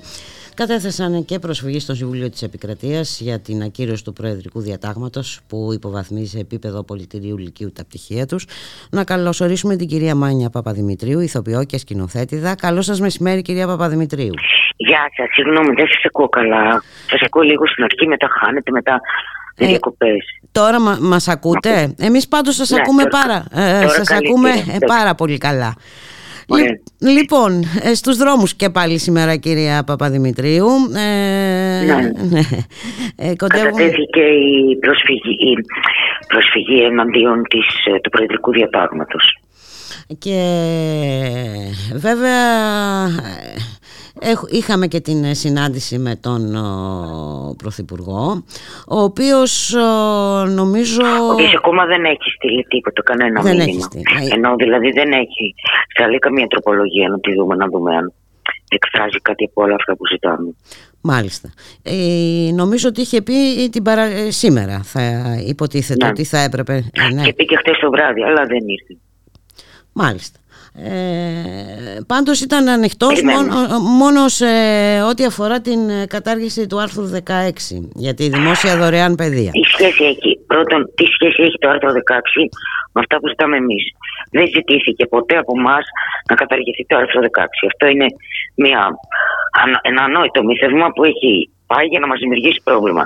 Εμείς, με βάση την παράγραφο 7 του άρθρου 16, είμαστε στην ανώτερη βαθμίδα τριτοβάθμια εκπαίδευση. Αυτό ζητάμε να τηρηθεί. Τίποτε άλλο. Ναι, ε, ε, προσπάθησε ο ίδιος προσπάθησε. Ε, ο ίδιος σας κάνει ό,τι ναι, θέλει, ναι, εμείς δεν ναι. κάνουμε τέτοιο πράγμα. Ναι. Ο ίδιος μπορεί να χρησιμοποιήσει ό,τι θέλει όπως θέλει. Να πει και τι είπαμε άλλα από αυτά που είπαμε. Εμείς δεν έχουμε καμία σχέση με την πρόθεση της Νέας Δημοκρατίας να καταργήσει το άρθρο 16 και να βάλει μέσα τα κολέγια. Οι δραματικές σχολές δεν είναι κολέγια. Ανήκουν στην ανώτερη βαθμίδα εδώ και 40 χρόνια. Ε, Προφανώς, κυρία Παπαδημητρίου, απλώς επιχείρησε μια λαθροχειρία, θα λέγαμε, ο Κυριάκος Μητσοτάκης. Ναι, το έκανε και το καταλαβαίνω, γιατί αυτό είναι η πολιτική. Αλλά εμείς είμαστε υποχρεωμένοι να το εξηγήσουμε. Το πρόβλημα δεν είναι αυτό. Το πρόβλημα είναι αν α, την επομένη μέρα από αυτό που θα στείλει, αν υποθέσουμε ότι ψηφίζεται, θα μπορούμε να μπούμε στις τάξεις και να δούνε τα παιδιά ότι τα πτυχία τους τους χρησιμεύουν σε κάτι. Mm-hmm. Γιατί αυτή τη στιγμή δεν τους χρησιμεύουν σε τίποτα. Δεν μπορούν με αυτά να κάνουν τίποτα. Ενώ να πάνε στο, ε, πώς το να γραφτούν στο συμπροωθημένο έτος στο πανεπιστήμιο, να κάνουν ένα μάστερ, να πάρουν παιδαγωγική επάρκεια, να πάνε στα παιδαγωγικά. Δεν μπορούν να κάνουν τίποτα. Να μπουν σε ένα δήμο. Αυτό είναι το ΔΕΛΤΑ ε5. Mm-hmm. Αν θα δώσει τα ε5, όπως λέει, mm-hmm. και όχι 6 όπως είναι το σωστό, πιθανόν και πάλι να συμβεί το ίδιο και απλώς να προστατεύονται αυτοί που είναι ήδη μέσα στους Δήμους. Μάλιστα. Αυτό είναι καλύτερο από το τίποτα, αλλά δεν είναι αυτό που ζητάμε. Α, μάλιστα, οπότε ε, δεν είναι εγγύηση για τους... Ο, για τους και κυρίως δεν είναι αυτό που ζητάμε. Δεν είναι αυτό που ζητάνε τα παιδιά που έχουν κάνει τις καταλήξει. Τα παιδιά αυτά είναι νέα Όλα τα περισσότερα μετά το 2003. Mm-hmm. αυτά τι θα γίνει δηλαδή. Μάλιστα. Εκεί δεν υπήρξε απάντηση. Ε, δεν ξέρω τι ρωτήθηκε ακριβώς και πώς ρωτήθηκε. Mm-hmm. Όχι, θεωρούμε στα αιτήματά μας mm-hmm. υπάρχει αυτό που σας λέω. Mm-hmm. Το θέμα είναι τι θα, τι θα φέρει, τι θα νομοθετήσει, τι θα λέει αυτό το, το, το έγγραφο που θα, που θα κατεβάσει τη Βουλή. Μάλιστα. Το οποίο, για το οποίο δεν έχετε ενημερωθεί, δεν, δεν ξέρετε τίποτα. Δεν έχει έρθει κάτι στα χέρια σας. Όχι, και εδώ είμαστε σε σωματεία και περιμένουμε. Αλλά δεν έχει έρθει τίποτα. Μάλιστα. Οπότε εσείς ε, συνεχίζετε τον αγώνα, κυρία Παπαδημητρίου. Φυσικά, ναι. Και έχουν κανονίσει και συναυλίε, έχουν κανονίσει και άλλες γενικές συνελεύσεις. Και συνεχίζουμε. Τι να κάνουμε. Δεν έχουμε άλλη επιλογή. Ε, δεν ξέρω, ενδεχομένως. Ε, και σήμερα έχουμε απεργία. Ναι, ναι, η 24 ώρη απεργία το γνωρίζω. Ενδεχομένως ποντάρει ε, στην ε, κόποση. Ε, ε, κυρία Δεν κουραζόμαστε εμείς. Εδώ εγώ παλεύω και αυτό από το 2014. Δεν κουράζομαστε εμείς. Και... Γιατί είναι δίκαιο το αίτημα. Είναι δίκαιο το αίτημα και είναι νομίζω ότι και η μαζική συμμετοχή, ο πολλής κόσμος ε, στην συγκέντρωση που είχατε προχθές, όχι μόνο εσείς βέβαια αλλά και οι καθηγητές και τα λοιπά. Νομίζω ε, ότι υπάρχει και η στήριξη, εκτιμώ ε, ότι υπάρχει και η στήριξη της ε, κοινωνίας ε, κυρία Παπαδημητρίου και αυτό είναι πολύ σημαντικό για έναν αγώνα. Ελπίζω να συνεχίσει να υπάρχει και να μην μπερδευτεί η κοινωνία με αυτά τα μυθεύματα που βγάζουν για το άρθρο 16 και για αυτά γιατί αυτά έχουν προσπαθήσει πολλές φορές να μας τα φέρουν ως εμποδια και τα έχουμε μέχρι τώρα καταρρύψει. Τη Δευτέρα... Δηλαδή και αυτό το έχουμε. Όχι, συγγνώμη που σας διέκοψα. Συγγνώμη που σας διέκοψα, συνεχίστε. Ναι. Όχι, λέω και αυτό το έχουμε ακούσει και άλλα μας έχουν πει. Θα καταρρυπτούμε ένα-ένα. Τώρα αυτό με το άρθρο 16 που το ακούω από δεξιά και αριστερά ε, το συζητάμε για τα παιδιά στις καταλήξει. Είναι άντε πάλι από την αρχή, άντε πάλι το ίδιο πράγμα. Μάλιστα. Εντάξει, και η απάντηση είναι η παράγραφος 7 άρθρου 16 του συντάγματος τοποθετεί τις γραμματικές σπουδές στην τριτοβάθμια εκπαίδευση, εκπαίδευση που σημαίνει όχι ΔΕΛΤΑ5. Μάλιστα. Ε... Ούτε τα ΦΕ5. Σημαίνει τριτοβάθμια, δηλαδή ανώτερη. Δηλαδή όχι μεταλλικιακό. Mm-hmm. Αυτοί μα κατεβάζουν. Μάλιστα. Θα μου πεις, αυτοί σας κατεβάζουν λίγο, εσείς θέλετε να ανέβετε λίγο. Ναι, γιατί να μην θέλουμε να ανέβουμε. Δεν καταλαβαίνω. Τι να θέλουμε, να πούμε ευχαριστούμε πάρα πολύ. Κάναμε λάθος που κάνουμε αυτές τις σπουδές. Θα πάμε και σε ένα πανεπιστήμιο. Εντάξει, κάποιοι μπορούμε να το πούμε. Εγώ το είπα, ας πούμε, και το έκανα. Θα βάλουμε όλο τον κόσμο να πάει στο, θα πάει στο πανεπιστήμιο από την αρχή και να κάνει άλλα πράγματα από αυτά που είχε επιλέξει, αφού δεν υπάρχει πανεπιστήμιο τέχνης. Μμμ. Και για να γίνει χρειάζονται 5, 6, 7 χρόνια. Τι θα κάνουν οι άνθρωποι που είναι τώρα, Ναι, θα είναι... βράζουν μέσα σε ένα ζουμί όπου δεν θα μπορούν να κάνουν τίποτα. είναι... Εκτός από το να παίζουν φυσικά, που αυτό όμως μπορεί να το κάνει ο καθένας. Δεν είναι ανάγκη να πα σε μια σχολή για να παίζεις. Μάλιστα, είστε σαφέστατη κυρία Παπαδημητρίου. Τη Δευτέρα διοργανώνεται και συναυλία αλληλεγγύης. Έτσι δεν είναι; Ε, ναι. Ε, και τη Δευτέρα και νομίζω και το Σάββατο, δεν, δεν θυμάμαι ακριβώς όλο το πρόγραμμα. Συνεχώς υπάρχουν δράσεις. Συνεχώς υπάρχουν δράσεις ε, και μεγάλες. Τα παιδιά στι καταλήψει κάνουν συνεχώς συνελεύσεις. Επίσης έχει καταληφθεί η ασκουτού το η καλοτεχνών. Ναι, ναι. ναι. ε, το ακουθώ πάνω στη Θεσσαλονίκη Συμπα- και αυτό δεν είναι κατάρτιση άλλη, είναι συμπαράσταση στους καλλιτέχνες. Οι φοιτητές δηλαδή των πανεπιστημίων συμπαρίστανται στους καλλιτέχνες και ζητούν δικαίωση των πτυχίων τους. Αντίθετα δηλαδή από ό,τι φαίνεται να κάνουν κάποιοι καθηγητάδες. Μάλιστα. Να σας ευχαριστήσω πάρα πολύ. Τώρα εσείς είστε σε αναμονή ε, να δούμε τι θα φέρει ε, τελικά. Ε, Και πάντως, όταν έχουμε νεότερο το ξαναλέμε. ε, τα ξαναλέμε. Η πρώτη κίνηση έγινε έτσι, στο Συμβούλιο της ε, Επικρατείας. Σας ευχαριστώ πολύ. Δεν είναι η κύριε. πρώτη, είναι η δεύτερη. Α, Έχουν είναι η κάνει δεύτερη. κινήσει προ το Συμβούλιο και οι, δραματικές, ε, οι ιδιωτικές δραματικές σχολές. Α, ωραία. Ε, Και Συντονισμένες αυτά τα κινήσεις. επιχειρήματα που σας λέω ε, για το άρθρο 16 είναι επιχειρήματα νομικά, δεν δικά μου. Είναι του κυρίου Λαζαράτου, ο οποίος είναι ο νομικός που ανέλαβε την προσφυγή. Για το άρθρο 16. Σας δεν τα έβαλα από το μυαλό μου δηλαδή. Αυτό που σας λέω. Όχι, δεν μπορούσα να ε, διανοηθώ κάτι τέτοιο. Θα βγάλσατε κάτι από το μυαλό σας. Απλώς εγώ το είπα αυτό γιατί ε, προσπαθεί να το χρησιμοποιήσει ε, ακριβώς γι' αυτό για να δημιουργήσει η κυβέρνηση, για να δημιουργήσει ε, προβλήματα. έτσι. Διχασμό. Διχασμό, προβλήματα κτλ. Ναι, γι' αυτό είναι καλό ε, να γίνονται σαφή. Να το ξεκαθαρίζουμε, κάποια- ναι. Μπράβο, να ξεκαθαρίζουμε κάποια πράγματα. Σας ευχαριστώ πάρα Ναι, πολύ για εντάξει. τη συνομιλία. Καλή συνέχεια Εγώ, εύχομαι να κυρία είστε καλά, Παπαδημητρίου. Γεια χαρά. Γεια σας.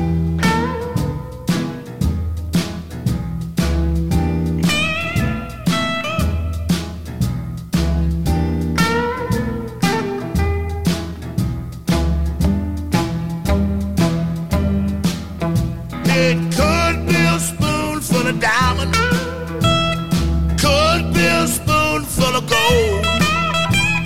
Just a little spoon of your precious love, satisfy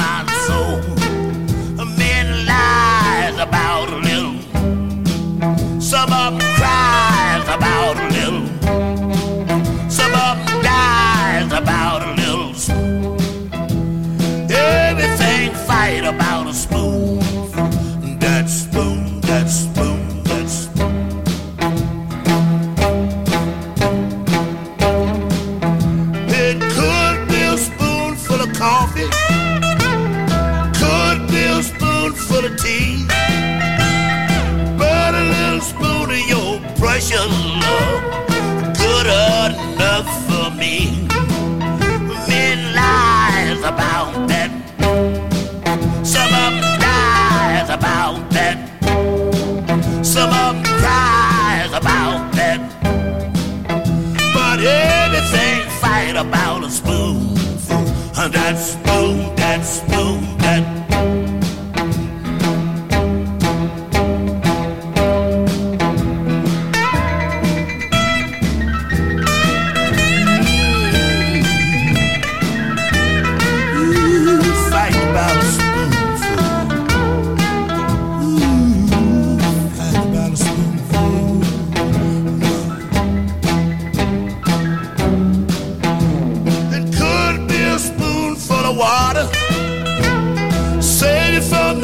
desert sand. But one spoon of lead 45, save baby from another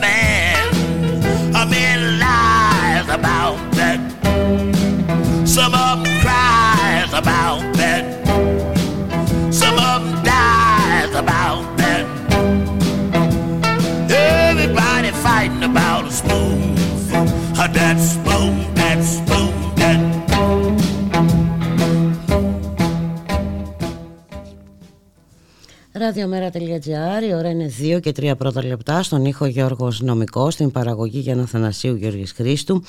Στο μικρόφωνο η Μπουλίκα Μιχαλοπούλου και πάμε να δούμε πόσο μένουν ε, Ευρώπη αυτοί οι υποστηριχτές ε, του μένουμε ε, Ευρώπη. Τη λογημένη γνώμη στην Ελλάδα έστειλε η Ευρωπαϊκή Επιτροπή γιατί η χώρα μας δεν συμμορφώνεται με την οδηγία για τους οικοτόπους κατά το σχεδιασμό έργων αιωλικών σταθμών. Να καλωσορίσουμε το βουλευτή του ΜΕΡΑ 25 Κρήτον Αρσένη. Καλό μεσημέρι. Καλό μεσημέρι, Μπούλια. Καλό μεσημέρι στα Κροάτρια και στους ακροατές μας. Ευρώπη όπως μας βολεύει και όταν μας βολεύει. Ε, ε, πραγματικά αυτή τη στιγμή αυτό που έχουμε είναι η Ευρωπαϊκή Επιτροπή να μας λέει ότι είναι παράνομες όλες οι αναμογεννήτριες που εγκρίθηκαν στην ουσία από το 8 και μετα γιατί είναι παράνομο το χωροταξικό των ΑΠΕ. Δηλαδή, όλοι, φανταστείτε, όλη την περίοδο από, από τέλος Καραμαλή ε, όλη η περίοδο μνημονιακή μέχρι ε, κυβέρνηση ΣΥΡΙΖΑ και Μητσοτάκη, ό,τι έχει τοποθετηθεί και ό,τι έχει εγκριθεί με όλο αυτό το διάστημα να θεωρείται παράνομο, γιατί εγκρίθηκε μέσα από ένα χωροτακτικό το οποίο παραβιάζει την οδηγία πλαίσιο για τους οικοτόπους, δηλαδή Natura, τις προστατευόμενες περιοχές. Mm-hmm. Είναι συγκλονιστικό, γιατί ε, είχαμε ε, προειδοποιήσει ήδη από το 2014 γι' αυτό, Ήδη μας είχε στείλει η αιτιολογημένη γνώμη το 2014 η Ευρωπαϊκή Επιτροπή, λέγοντας ότι ξέρετε, έχουμε παραβίαση των ευρωπαϊκών οδηγιών για τους οικοτόπους. Και η Ευρωπαϊκή Επιτροπή έκανε τα στραβά μάτια καθόλου τη διακυβέρνηση ΣΥΡΙΖΑ, έκανε τα στραβά μάτια της κυβέρνηση Πετάκη, όταν ήρθε ο Ευρωπαϊκός Επίτροπος. Ήμουνα στην ε, Επιτροπή ε, της Παραγωγής και Εμπορίου που χειρίζεται τα θέματα περιβάλλοντος. Κατήγγυλα των ίδιων και τι παραβιάσει της δημοκρατίας στην Ελλάδα και ότι υπάρχει αδράνεια της Ευρωπαϊκής Επιτροπής και έρχεται τώρα πραγματικά σχεδόν στο παραπέντε των ε, εκλογων να μας πει να στείλει επιτέλους την κυβέρνηση στα ευρωπαϊκά δικαστήρια ε, να τη δώσει δύο μήνες ε, που όπως καταλαβαίνετε οι δύο μήνες αυτές θα πέσουν πάνω στις εκλογές. Μάλιστα. Πάμε, αλλά θα πρέπει να γνωρίσουμε εδώ πέρα ότι η Ευρωπαϊκή Επιτροπή ε, μας ε, σε μεγάλο βαθμό ε, και προφανώς έχει παίζει μεγάλο ρόλο σε αυτή την παραβίαση της ε, περιβαλλοντικής νομοθεσίας. Και αυτός γίνεται πραγματικά με την ανοχή του. Αυτό το, το, Προφανώς. Αφού είναι και τόσα χρόνια πριν αυτή η ιστορία, έτσι, ε, προφανώς και εντάξει αυτό που λες τώρα δίνει δύο μήνες περιθώριο να αλλάξει το θεσμικό πλαίσιο ε, πάνω σε προεκλογική περίοδο. Πραγματικά δεν ξέρω τι, ε, τι έχει γίνει ακριβώς στους σχεδιασμό της Ευρωπαϊκής Επιτροπή. Η αίσθηση είναι ότι έχει υπάρξει μια κυριαρχία έχει, όπως έχει διαλυθεί το δημόσιο παντού έχουν διαλυθεί, διαλυθεί οι διάφοροι τεχνοκράτες στην Ευρωπαϊκή Επιτροπή με τα χίλια μύρια δεινά που μπορεί να φαίνανε στο κομμάτι όταν οι τεχνοκράτες του περιβάλλοντος προωθούσαν κάποια νομοθεσία. Mm-hmm. Φαίνεται ότι πλέον το κομμάτι ε, της, του εμπορίου ε, και κυρίως της ανταγωνιστικότητας, δηλαδή ιδιωτικοποιείται τα πάντα, είναι αυτό που έχει κυριαρχήσει. Δυστυχώς το λέμε πραγματικά με, με λίγη στεναχώρια ότι έχει κυριαρχήσει στην Ευρωπαϊκή Επιτροπή και αυτή τη στιγμή ε, η Ευρωπαϊκή Νομοθεσία στην πράξη δεν εφαρμόζεται. Παρ' όλα αυτά, τι μας λέει αυτή η απόφαση; Αυτή η απόφαση μας λέει ότι. Εν ολίγης μας λέει, αν κάνω. Αν είναι σωστό, εν ολίγης μας λέει ότι όλες οι ανεμογεννήτριες είναι παράνομες στη χώρα μας.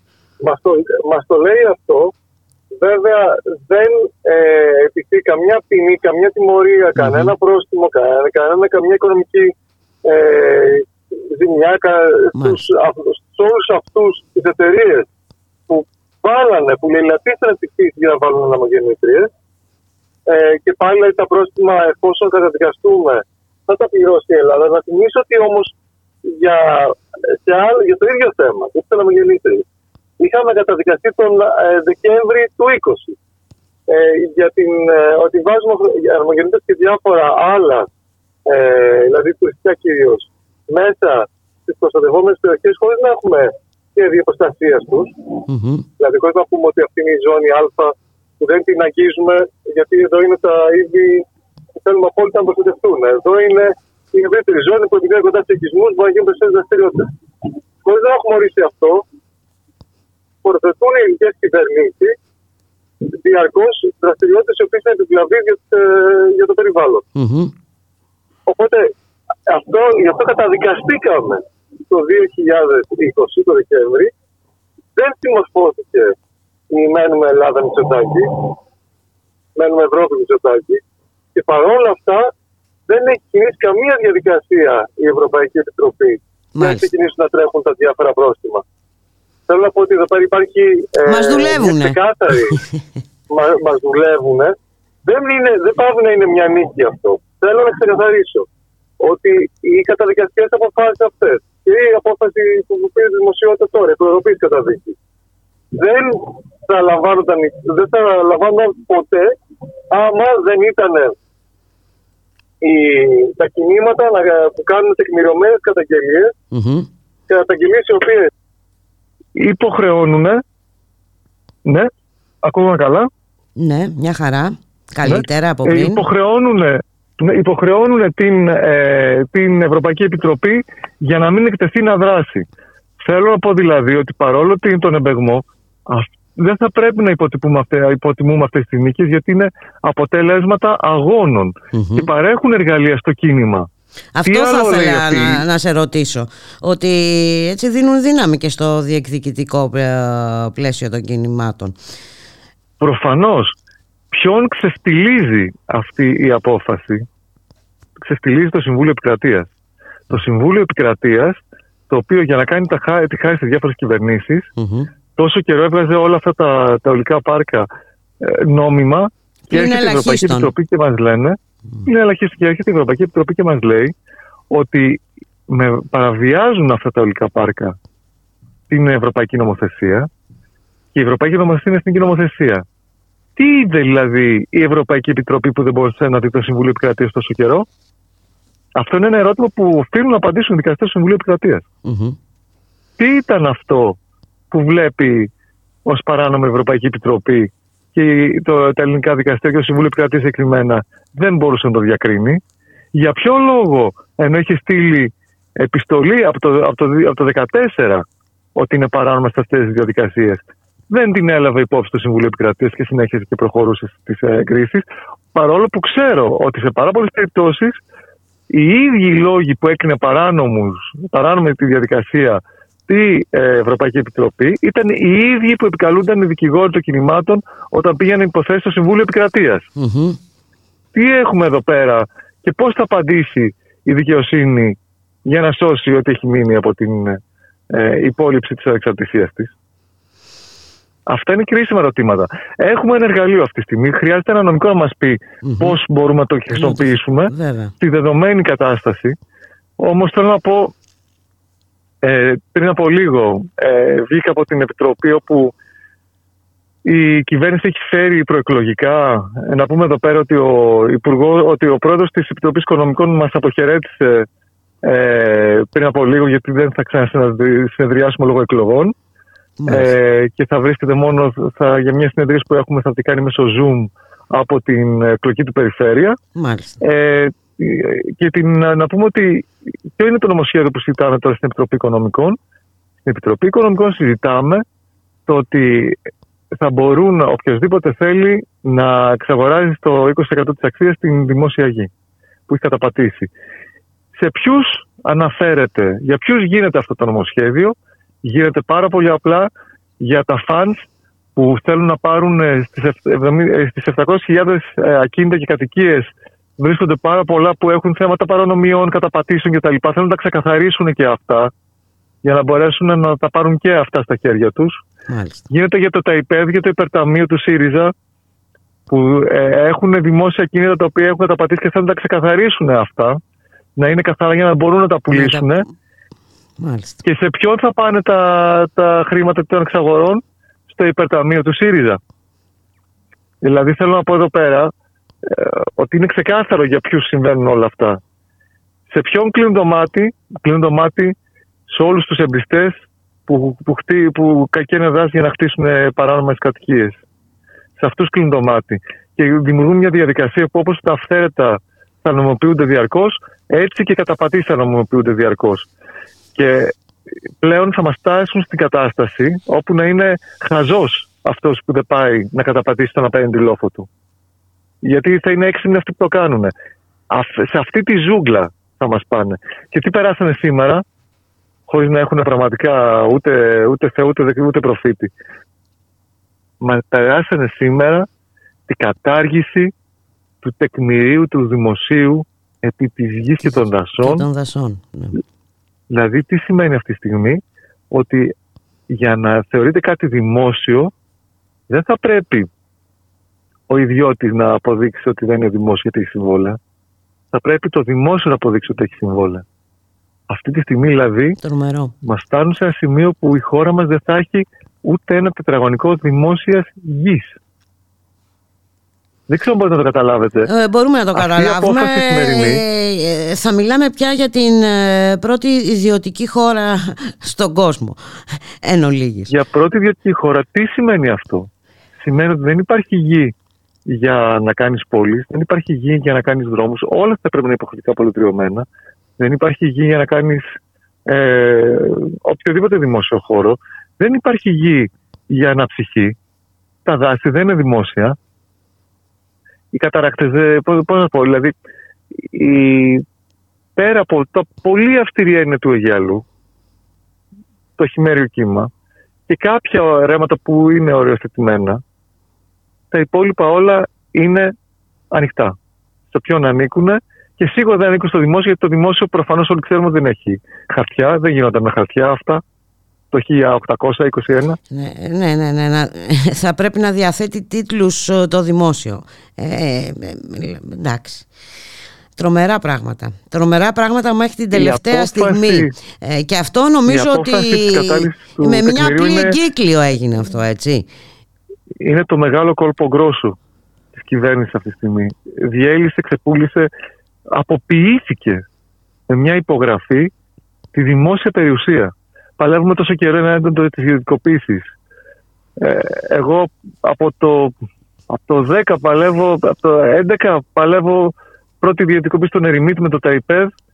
Ε, κομμάτι κομμάτι το ΤΑΙΠΕΔ, οποιαδήποτε οτιδήποτε έχει προκύψει μπροστά μας. Και γιατί, γιατί περιβάλλον, που όπως ξέρετε είναι, ήταν ο, τα- ο αγώνας στο οποίο θα ταχθεί, είχε γίνει πλέον ιδιωτικοποίηση. Γιατί πουλούσαν λίμνες, ποτάμια, βουνά, τα πάντα. Και τώρα πλέον με, με μια μονοκοντιλιά τα αποποιούνται, δεν τα πουλάνε καν. Είναι κανένα αποποίηση της κληρονομιάς. Το καταλαβαίνετε. Ναι, γιατί όχι. Α, ε, Αποποίηση κληρονομιάς του κράτους είναι αυτό. Όλων μας δηλαδή. Γιατί αυτή η δημόσια περιουσία είναι η περιουσία που δεν χρειάζεται να έχεις χρήματα για να την απολαύσεις. Είναι δικιά σου γιατί ανήκεις σε όλους. Είναι η παραλία που έχεις πρόσβαση, είτε έχεις χρήματα δεν έχεις. Είναι η, τα δίκτυα που θα πρέπει να έχεις πρόσβαση. Γι' αυτό λέμε ότι πρέπει να είναι δημόσια, είτε έχεις χρήματα δεν έχεις. Είναι τα δάση που έχεις πρόσβαση, είτε έχεις χρήματα δεν έχεις. Αυτό που κάνουν αυτή τη στιγμή είναι ότι όλα αυτά τα δικαιώματα χάνονται για όλους και σίγουρα για αυτούς που δεν έχουν χρήματα. Ή δεν έχουν επαρκή χρήματα, αρκετά χρήματα, ή δεν είναι πλούσιοι. Αυτά όλα όμως ανατρέπονται αν το θέλουμε ε, Κρήτονα. Ανατρέπονται και δεν έχουμε άλλη δυνατότητα από να- από το να μην ανατρέψουμε το οξυγόνο που μας κλέβουν. Το οξυγόνο θα, ε, θα διεκδικήσουμε. Προφανώς όταν πνίγεσαι δεν σταματάς να παλεύεις μέχρι να σωθείς. Είμαστε σε αυτή την κατάσταση. Θέλω να μας πάνε στην κατάσταση ε, του πραγματικού πνιγμού όπου Ε, ναι, δεν θα γιατί έχουμε οξυγόνο. ε, προσπαθούν να μας στερήσουν τα πάντα από το οξυγόνο που λες μέχρι και τα, το, το πολιτισμό. Ε, να μην έχουμε Ναι, προ- για- πρόσβαση πουθενά. και θε- πρέπει να θυμίζουμε για ποιο λόγο θέλουν να το κάνουν αυτό. Γιατί όπως λέει ο Γιάννης Φαρουφάκης πολύ σωστά, όταν είσαι στην πλήρη εξαθλίωση, το λέει ο Γιάννης διαφορετικά, μίλα για το παράδειγμα του Μάξ και την ιστορία που περιγράφει ο Μάξ στο κεφάλαιο. Μόνο όταν δεν έχεις επιλογή σε ελέγχουν. Όσο έχεις το σπίτι σου, όσο έχεις ότι μπορώ να πάω στην παραλία και να κάνω το μπάνιο μου, όσο να πάω στο δάσο και να κάνω τη βόλτα μου, ότι ε, έχω δωρεάν κανονικά όπως θα έπρεπε να υπήρχαν σε, για τις περισσότερες κατηγορίες πληθυσμού, οι συγκοινωνίες, ε, μεταφορές, ότι μπορώ να ε, έχω, δι, έχω δικαιώματα, μπορώ να κάνω να δω το θέατρο κτλ. Δεν θα πάει να δουλέψεις για ένα ευρώ την ώρα με ημερήσια και ωραία σύμβαση. Θέλουν να μας φτάσουν να μην μπορούμε να πούμε όχι σε τίποτα. Μάλιστα. Αυτό είναι το σχέδιο. Δεν είναι κάτι λιγότερο από αυτό. Το σχέδιό τους είναι ο απόλυτος έλεγχος.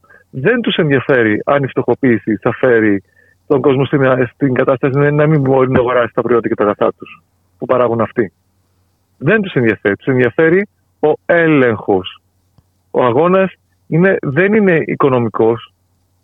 Είναι ταξικός, αλλά όχι για οικονομικούς λόγους. Είναι ταξικός για την ελευθερία. Μάλιστα. Τι να πω, ε, πραγματικά μοιάζει με σενάριο επιστημονικής φαντασίας, ε, δυστυχώς ε, το ζούμε. Ε, καθημερινά, παίζουμε, παίζουμε σε ένα τέτοιο έργο, ε, Κρήτονα και δεν ξέρω... Θέλω να πω και κάτι ακόμα, Μπούλκα, το... αυτό που έχει βγει το τελευταίο καιρό που συνειδητοποίησα και εγώ τουλάχιστον, ε, όπως ξέρουμε όλοι, ε, ενώ ενώ ήμασταν στα, με σταλούσαν στις εκπομπές των καναλιών μέχρι ε, τον Δεκέμβρη του 19, ξαφνικά Γενάρη, Φλεβάρι 20 κόπηκαν τα πάντα. Δεν μας καλέσαν σχεδόν ποτέ, μας κάλεσαν μια ή δύο φορές.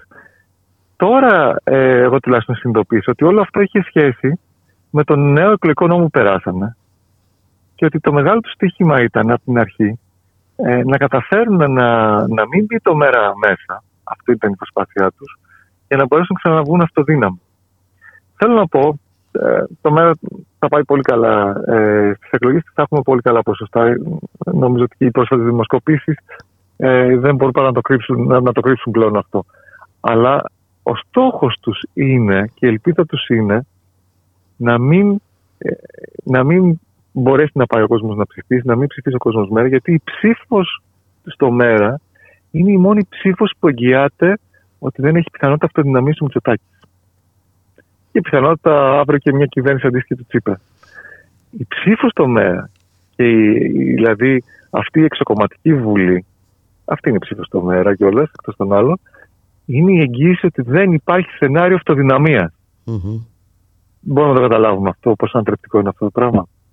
Γι' αυτό από το 20 συνταγμένα προσπάθησαν να εξαφανίσουν το μέρα και όταν το προσπάθησε μετά να το εξαφανίσουν δημοσκοπικά και όταν γι' αυτό δεν βγήκε, κάναν μήνυση οι ολιγάρχες ονομαστικά στον Κλέον, στο ΜΕΡΑ25 μέσω του Κλέον Γρηγοριάδη. Mm-hmm. Το όνομα του Κλέον Γρηγοριάδη. Γι' αυτό όλη αυτή η, η, στρατηγική τους. Γιατί το πρώτο που τους έκαιγε και τους καίει, γι' αυτό και όλας βγαίνει ο Τσίπρας και λέει να δούμε τι θα γίνει ε, με το ΜΕΡΑ. Γιατί mm. και ο Τσίπρας στην στρατηγική αυτοδυναμίας που έχει, το ΜΕΡΑ είναι το εμπόδιο γιατί ακριβώς μια εξοκομματική ε, βουλή δεν φέρνει αυτοδυναμία. Ε, βέβαια, όσο λιγότεροι μπαίνουν ε, στη βουλή, ε, λογικό είναι. Μάλιστα. Δηλαδή η απάντηση σε αυτούς είναι μία αυτή τη στιγμή. Μαζική συμμετοχή στις κάλπες Αυτό να είναι πάει το ο κόσμος να ψηφίσει ναι, ναι, ναι. ό,τι κόμμα νομίζει εκτός από τα φασιστικά ακροδεξιά και βέβαια ε, κατά τη γνώμη και τη γνώμη μας η ψήφος στο ΜΕΡΑ25 που είναι αυτό που ανατρέπει τα σχέδιά τους και τη αυτοδυναμία, αλλά και που κατονομάζει τις πολιτικές τους και δημιουργεί τη δυναμική για να απεγκλωβιστεί ο κόσμος που έχει παραμείνει αριστερός, αλλά έχει εγκλωβιστεί στο ΣΥΡΙΖΑ, να δημιουργηθεί ένα καινούριο ε, 15 με το 62% να ψηφίζουν την ανατροπή αυτών των πολιτικών. μακάρι, μακάρι να το εύχομαι ολόψυχα. Να σε ευχαριστήσω πάρα πάρα πολύ για την κουβέντα. Καλή συνέχεια. Καλή συνέχεια. Καλή δύναμη σε όλες και όλους και όλα. Να σε καλά. Γεια χαρά.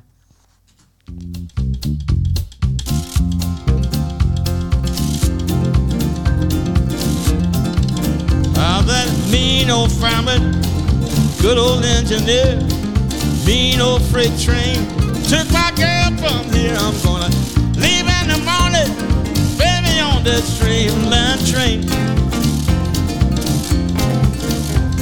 Only one thing, mama, keep your mind off this man. Women in Chicago, shoot done make me tired. A handful of gimme, a mouthful of multiplied. I'm gonna leave in the morning, baby on that streamline train. And there's only one thing, mama, keep your mind off this man. Yeah, yeah. Streamline train, greenback dollar bills, loving proposition. I'll get somebody killed. I'm gonna leave in the morning, baby, on that streamline train. Yeah. Well, there's only one thing, mama. Keep your mind off this man. Yeah, yeah, yeah, yeah, yeah, yeah, yeah.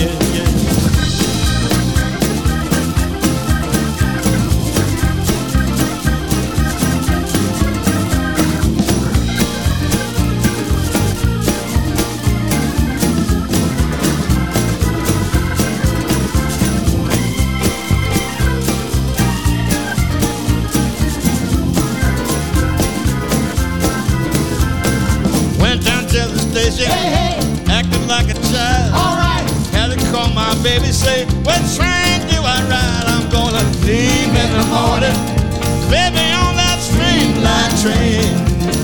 Yeah. Just one thing I must say, mama, keep your mind off this man, off this man. Well, woman in Chicago, hey, hey. sure do make me tired. All right handful of gimme, a mouthful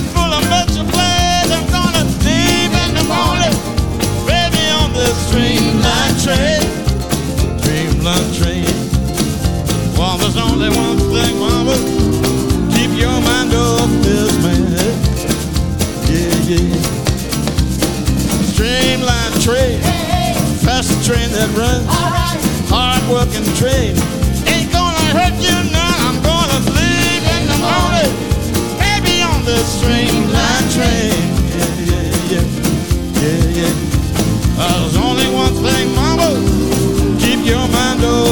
Man. Yeah, yeah. Streamline train, greenback dollar bill, living proposition, gonna get somebody killed. Live in the morning, baby on the streamline train. Yeah, yeah, yeah. Hey, hey, hey. Oh, there's only one thing, mama. Keep your mind off this man. Well, there's only one thing, mama. Ραδιομέρα.gr, 2 και 26 πρώτα λεπτά, στον ήχο Γιώργος Νομικός, στην παραγωγή για να Αθανασίου Γιώργης Χρήστου, στο μικρόφωνο η Μπουλίκα Μιχαλοπούλου και τα στοιχεία της Ελστάτ που δημοσιεύθηκαν πριν από λίγες ημέρες για την περίοδο 2011-2001 είναι αποκαλυπτικά για την καταστροφή που έχει επέλθει στον πρωτογενή ε, τομέα της χώρας. Να καλωσορίσουμε τον κύριο Θανάση Πετράκο, Περιφερειακό Σύμβουλο Πελοποννήσου ε, και πρώην βουλευτή Μεσσηνίας. Καλό σας μεσημέρι κύριε Πετράκο. Καλό μεσημέρι κυρία Μιχαλοπούλου. Χάλια τα πράγματα, έτσι, σε ό,τι αφορά τραγικά, το... Τραγικά, τραγικά. Όταν, όταν αγαπητή Μπούλικα σε 10 χρόνια μέσα μειώνονται 20% και οι γεωργικές και οι κτηνοτροφικές εκμεταλλεύσεις και τα, τα αμπέλια παρότι παράγουμε έχουμε ένα πολύ εξαιρετικό κρασί και υπάρχουν ε, ας πούμε ετικέτες, ποικιλίες εξαιρετικές ας πούμε δηλαδή φήμης μειώνονται τα αμπέλια, τα αμπελοειδή 41% καταλαβαίνετε ότι αυτός ο τόπος οδηγείται να μην μπορεί να παράγει τίποτα. Μάλιστα. Και μια χώρα που δεν παράγει δεν έχει μέλλον. Είναι πολύ απλό. Είναι ο αείμνηστος ο Μανώλης ο Γλέζος έλεγε στην αρχή ότι θα γίνουμε μια χώρα γκαρσονιών. Δυστυχώς όμως δεν, είμαστε, δεν, μπο- δεν θα είμαστε ούτε χώρα γκαρσονιών. Γιατί καν. και τα γκαρσόνια τα φέρνουν ε, επειδή οι συνθήκες είναι γαλέρας, θα έρχονται τουλά- στα μεγάλα τουλάχιστον ξενοδοχεία κλπ. κλπ από τι Λετωνίες και Λιθουανίες κλπ. Α, όλα αυτά. Άρα τι απομένει για την Ελλάδα, τι βλέπω ας πούμε, σε όλη την επαρχία, ότι θα καταντήσουμε μια χώρα που οι, οι εύποροι Ευρωπαίοι συνταξιούχοι θα περνάνε τις τελευταίες δεκαετίες της ζωής τους. Ε, μια χώρα που δεν θα παράγει τίποτα, δεν έχει μέλλον. Ξαναλέω. Ε, είναι τραγικό δηλαδή. Θυμάμαι την κραυγή και θα τη θυμάσαι και εσύ του Θανάση του Βέγκου στο αριστούργημα του Θόδωρου του Αγγελόπουλου το βλέμμα του Οδυσσέα που είπε με σπαρακτικό τρόπο η Ελλάδα πεθαίνει. Αυτό δυστυχώς αποδεικνύεται προφητικό αυτό. Εκτός και αν υπάρξει μια μεγάλη ανατροπή ε, σε, όλη- σε αυτές τις πολιτικές. Γιατί τα πράγματα είναι πολύ απλά. Γιατί μειώθηκαν οι εκμεταλλεύσεις; Χρειάζεται φιλοσοφία, αγαπητή Μπούλικα, για να το καταλάβουμε. Προφανώς όχι. Γιατί ο κόσμος, ο, α- ο αγροτικός κόσμος δεν βγαίνει. Αφού δεν βγαίνει όταν μπαίνεις μέσα μια χρονιά, μπαίνεις μέσα τη δεύτερη χρονιά, ε, κρατάς τη- το, το χωράφι σου για συναισθηματικούς λόγους μία-δύο χρονιές. Μετά δεν μπορείς να αντέξεις γιατί πρέπει να ζήσεις. Άρα λοιπόν, ε, και αν δηλαδή ο κόσμος κέρδιζε στοιχειοδός, δεν λέμε το ανακαιρίζει, δηλαδή μπορούσε να επιβιώσει, να βγάλει τη χρονιά του. Θα εγκατέλειπε κανένα την καλλιέργεια του; Όχι. Όχι και μάλιστα Αυτό- τις προάλλες αυτά- μίλαγα με αυτά- έναν κτηνοτρόφο. Γιατί, γιατί όμως έχει συμβεί αυτό, γιατί έχει συμβεί αυτό όμως, πρέπει να το, πρέπει να το δούμε. Πρέπει, Βέβαια. είναι, και πάλι δεν είναι πολύ δύσκολο. Καθόλου. Ε, ας πούμε, να, Τα όποιος- τελευταία όποιος δεν χρόνια θέλει να... να- κοιτάξουμε τι έχει γίνει σε αυτή τη χώρα. Ακριβώς τι συνέβη αυτά στα, δε- σε αυτά τα 10 χρόνια, τι είχαμε σε αυτά τα 10 χρόνια; Μνημόνια. Είχαμε αυτά τα μνημόνια και, όλο, και μετά το 19 μέχρι 19, 20, 21, τα, τε- την τελευταία τριετία των, των χρόνων μετά τα μνημόνια, τι είχαμε, είχαμε μια και αυτή την ακραία νεοφιλελεύθερη πολιτική, ε, βέβαια. ε, πολιτική του Μητσοτάκη, ο οποίος εκτόξευσε το κόστος παραγωγής ακόμα περισσότερο. Να, θυμ- να θυμίσω ότι το, πετρέ, το αγροτικό πετρέλαιο είχε 68 ευρώ το χιλιόλιτρο. Λοιπόν, που, πόσο πήγε, πόσο πήγε ε, το, με το τρίτο μνημόνιο στα 230. Πόσο είναι σήμερα ασύλληπτα. Πιο πάνω. Ε, να, να, μιλάω, μιλά, ε, ε, είχαμε, είχαμε την τρομακτική αύξηση της, ε, στην- συνολικά στην ενέργεια. Στα, στα γεωργικά μέσα και εφόδια. Τρομακτικές αυξήσεις στα, λοιπά, στα λοιπάσματα τα, τα τελευταία χρόνια έχει, έχει γίνει ο χαμός του κυρίου. Η στήριξη στους αγρότες λόγω των μνημονιακών πολιτικών δεν υπήρχε. Ο, δηλαδή ε, ε, πάθαινε ζημιές ο κόσμος από τις καιρικές συνθήκες γιατί η, ζωή- η δου- δουλειά του αγρότη είναι ε, εξαρτάται και από τον καιρό. Πρέπει να σε θέλει που λέμε. Ε, όμως πριν τα μνημόνια υπήρχε μια στοιχειώδης κάλυψη του εισοδήματός τους από τον ΕΛΓΑ. Μετά με το πρώτο και δεύτερο μνημόνιο όλα αυτά ο, ο ΕΛΓΑ μπήκε σε δημοσιονομικό κόφτη. Ότι κύριε Λοιπόν, δεν, θα, δεν μπορεί να δώσει ο προπολογισμό επιπλέον να αποζημιώσει το εισόδημα. Όταν ο άλλος καλλιεργεί τα μήλα του και πέφτει να χαλάζει, πέφτει πάνω και λοιπά και δεν μπορεί να... Ε, τι θα κάνει ο άνθρωπος ας πούμε, θα ξανακαλλιεργήσει; Όχι, θα καλλιεργήσει την επόμενη χρονιά η ΕΒΟ, όπως, όπως προείπα για συναισθηματικούς λόγους. Δεν μπορεί. Άρα λοιπόν χρειάζεται μια πολύ μεγάλη ανατροπή γιατί Πολύ είναι μεγάλη πολύ ανατροπή σημαντικό. χρειάζεται κύριε Πετράκο γιατί ε, πολύ αν μεγάλη α, πολιτική βάλουμε στην ανατροπή εξίσωση χρειάζεται, η οποία- και τα, η αυτά οποία- που στερούνται στην, ε, ε, στην περιφέρεια δηλαδή ε, ε, ε, ε, τις παροχές υγείας, της παιδείας, του Βέβαια. πολιτισμού γιατί Ακριβώς. είναι και αυτά μια πα- πολύ σημαντική Βέβαια, είναι, παράμετρος. είναι και ακριβώς για, να ζει- για να μείνει ένα παιδί στη, στην Ήπειρο και να συνεχίσει τη δουλειά, να το πούμε έτσι, του πατέρα του, της μητέρας του, χρειάζεται στοιχειοδός να μπορεί να φτιάξει την οικογένειά του, το παιδάκι, το, το παιδάκι του να έχει σχολείο. Ε, Να μπορεί, άμα αρρωστήσει, να υπάρχει κοντά ένα κέντρο υγείας. Στοιχειοδός εξοπλισμένο. Βέβαια και όχι Δεν να, γίνεται. να πρέπει να Ναι. κάνει χιλιόμετρα για να α, Ακριβώς. βρει νοσοκομείο. Άρα λοιπόν θε- θέλει, θέλει μια συνολική ένα, ένα συνολικό σχέ- εθνι- σχέδιο παραγωγικής ανασυγκρότησης της χώρας το οποίο τι πρέπει να περιλαμβάνει. Πρέπει να περιλαμβάνει πρώτον τη, δε- μια, μια πολιτική σημαντικής μείωσης του κόστους παραγωγής. Ένα το κρατούμενο. Δεύτερον, πρέπει να υπάρχει μια στήριξη, να, να, να, να φύγουμε, να, να, να ανατραπούν οι μνημονιακές δεσμεύσεις για να μπορεί όταν υπα- η- έχει ζημιά από τις καιρικές συνθήκες να αποζημιώνεται επαρκώς. Όχι γιατί αυτή την ώρα έλεγα, λέει, ξέρεις, αυτό δεν μπορούμε να τα αποζημιώσουμε, αυτό δεν είναι κανονισμός. Άλλο.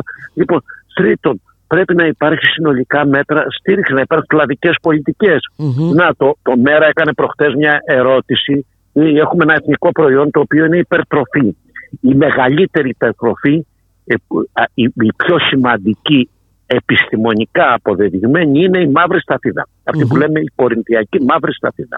Είχε, είδα ότι και μπράβο προχθές έκανε το μέρα η κοινοβουλευτική του ομάδα μια ερώτηση στη Βουλή διότι τρία χρόνια τώρα, από, οίκο- οίκο- πάμε για τον τρίτο χρόνο, 21-22 και πάμε τώρα και πάμε στο 23 και δεν φαίνεται μέλλον, η, η σταφίδα μέχρι το 20 είχε ένα και 50, ένα και 60, δηλαδή έβγαζε το κόστος παραγωγής. Πιο αυτό το προϊόν που μπορούσε να είχε 3 και 4 ευρώ γιατί επαναλαμβάνω οι μελέτες του χαροκόπιου του, του τμήματος διατροφής και διαιτολογίας του χαροκοπίου πανεπιστήμιου και του, αλλά και του χημικού του, του πανεπιστημίου του, του χημικού τμήματος του πανεπιστημίου της Πάτρας έχουν κατατάξει τα φίδα στην υπαριθμόν ένα παγκόσμια υπερτροφή. Λοιπόν, αυτό λοιπόν το προϊόν, 20.000 οικογένειες που καλλιεργούν αυτή την ώρα στα φίδα, στην Αχαΐα, Ηλία, Μεσσηνία και Ζάκυνθο, σε τέσσερις νομούς είναι η μαύρη σταφίδα, κινδυνεύουν με ολοκληρωτική εγκατάλειψη διότι φέτος και πέρυσι πουλήσαν 70 λεπτά. Ωραία, μια χρονιά. Και φαίνεται ότι και του χρόνου θα πουλήσουν 70 λεπτά, διότι η κυβέρνηση δεν δι- διαθέτει. Αρνείται για να δώσει 7 εκατομμύρια για να ε, φύγουν τα αποθέματα διότι μπλοκάρισε η κατάσταση με την πανδημία το 2020 σε όλα τα υπόλοιπα προϊόντα.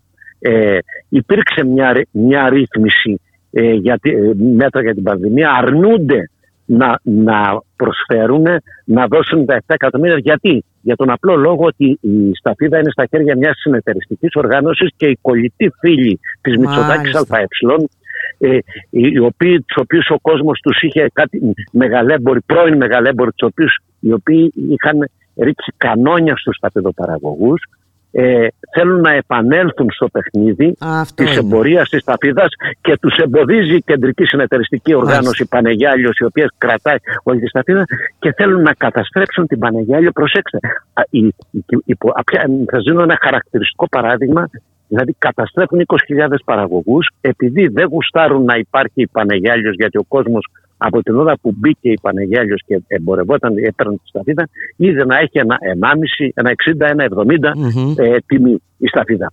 Λοιπόν, και ε, συγκεκριμένοι άνθρωποι οι οποίοι έχουν καταγγελθεί ε, και οι οποίοι βρίσκονται ακόμα στα δικαστήρια του Κιάτου, της Μεσσηνίας, ας πούμε, διότι δεν έχουν πληρώσει τους παραγωγούς τα προηγούμενα χρόνια, επειδή είναι κολλητοί του κ. Μητσοτάκη και της παρέας του. Ε, λοιπόν, να καταστρέψουμε αυτή τη μοναδική περίπτωση. Σα δίνω ένα χαρακτηριστικό παράδειγμα για να, από το. Μάλιστα, να για την από ένα καταστρέψουμε, πολύ όχι για να συγκεκριμένο, το πάρουν γίνει- και κάποιοι άλλοι. Γιατί... για να γίνει κατανοητό, για να γίνει κατανοητό τι έχει συμβεί. Μάλιστα. Λοιπόν, αν λοιπόν δεν υπάρξουν μέτρα, όπως πολύ σωστά είπατε, αναζωογόνηση τη ζωής της υπαίθρου και μέτρα στήριξης του εισοδήματος και, του αγρότη και προστασίας του περιβάλλοντος, γιατί ε, όλα αυτά Κλαδικές πολιτικές ακριβώς. Ναι, ναι, ναι. Δηλαδή, καταλαβαίνετε. Συνδέονται μεταξύ τι θα, τους. Τι θα γίνει. Α, αντί, ο, δηλαδή, θα, θα, θα έχουμε μια ερήμωση. Μια ερήμωση αντί να έχουμε μια, ένα, σε μια, και μάλιστα μια χώρα που έχει ένα πραγματικά ήπιο κλίμα και μπορεί να παράξει ό,τι θέλει. Αρκεί να έχει ο αγρότης μια στήριξη. Αυτό είναι το, το βασικό. Δηλαδή δεν είναι απλό γιατί δεν θα έχουμε, θα έχουμε προϊόντα, δεν θα έχουμε ούτε στοιχειώδη διατροφική επάρκεια για Μάλιστα. οτιδήποτε. Δεν θα έχουμε στοιχειώδη διατροφική επάρκεια, δεν θα έχουμε δάση ε, να πάμε, δεν θα έχουμε ε, πάρκα να πάμε, δεν θα έχουμε μουσεία να πάμε, ε, γενικά δεν θα έχουμε. Αυτή, αυτό είναι το σχέδιο. Ακριβώς. Ακριβώς. Να μην έχουμε πρόσβαση πουθενά, να είμαστε απολύτως ελεγχόμενοι. και... γιατί όλα αυτά δεν πειράζει, σου λέει, θα έρθουν μερικοί επιχειρηματικοί όμιλοι οι οποίοι θα βάλουν ξέρω εγώ ανεμογεννήτρες ακόμα και σε νατούρα που ακόμα το είδατε και η Ευρωπαϊκή Επιτροπή λέει «Ε, μάγκες τι κάνετε ναι, εντάξει, ε, Όλα εντάξει το λέει χρόνια, δεν έχουν, ε, εντάξει, και τώρα δίνει προθεσμία δύο μηνών ε, μέσω, ενώ έρχονται οι εκλογές. Τέλος πάντων ε, υπάρχει και ένας εμπεγμός και από εκείνη την ε, πλευρά Βέβαια. κύριε Πετράκο, οπότε η ανατροπή πρέπει να είναι συνολική.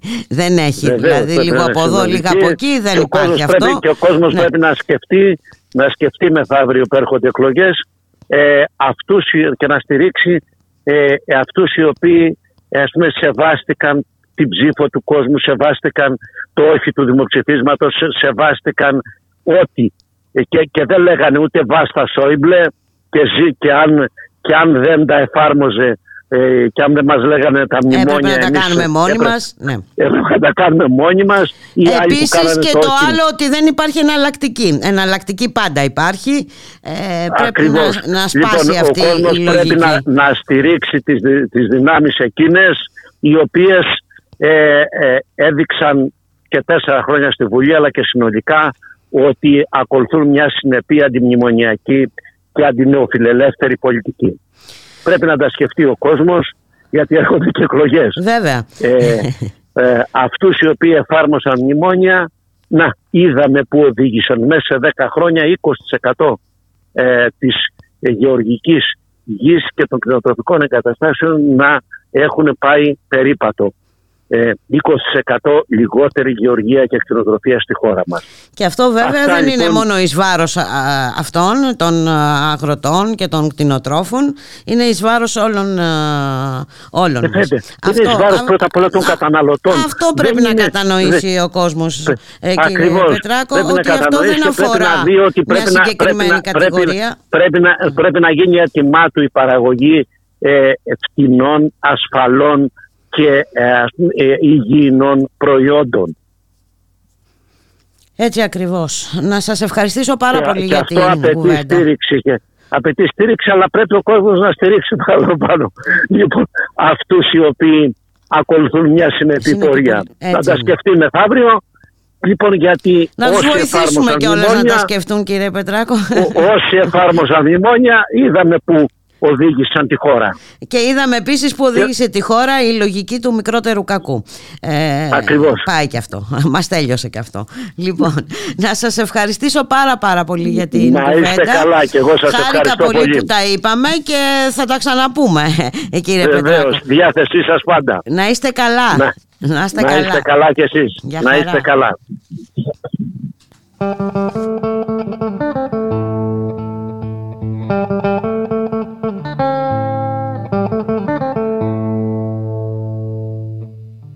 Pretty flower,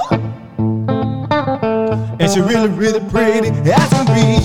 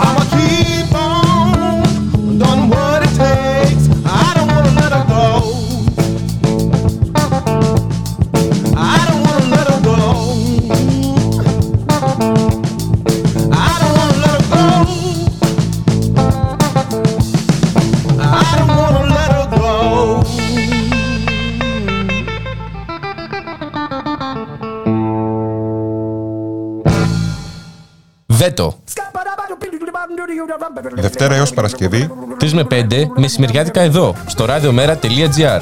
με τον Θοδωρή Βαρβαρέσο Δρόσο Και τον Δημήτρη Λιάπη. μια εκπομπή για την πολιτική Κοινωνία, πολιτισμό. και άλλα πολλά που θα ανακαλύψουμε μαζί. Εσείς θα θέσετε βέτο σήμερα. Έτσι πρέπει παιδάκι μου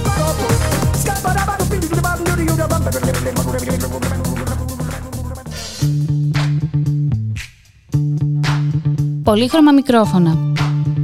Με την Ιώβη Μαραγκού κάθε Παρασκευή 5 με 6. Μία εκπομπή που δίνει φωνή σε όλα.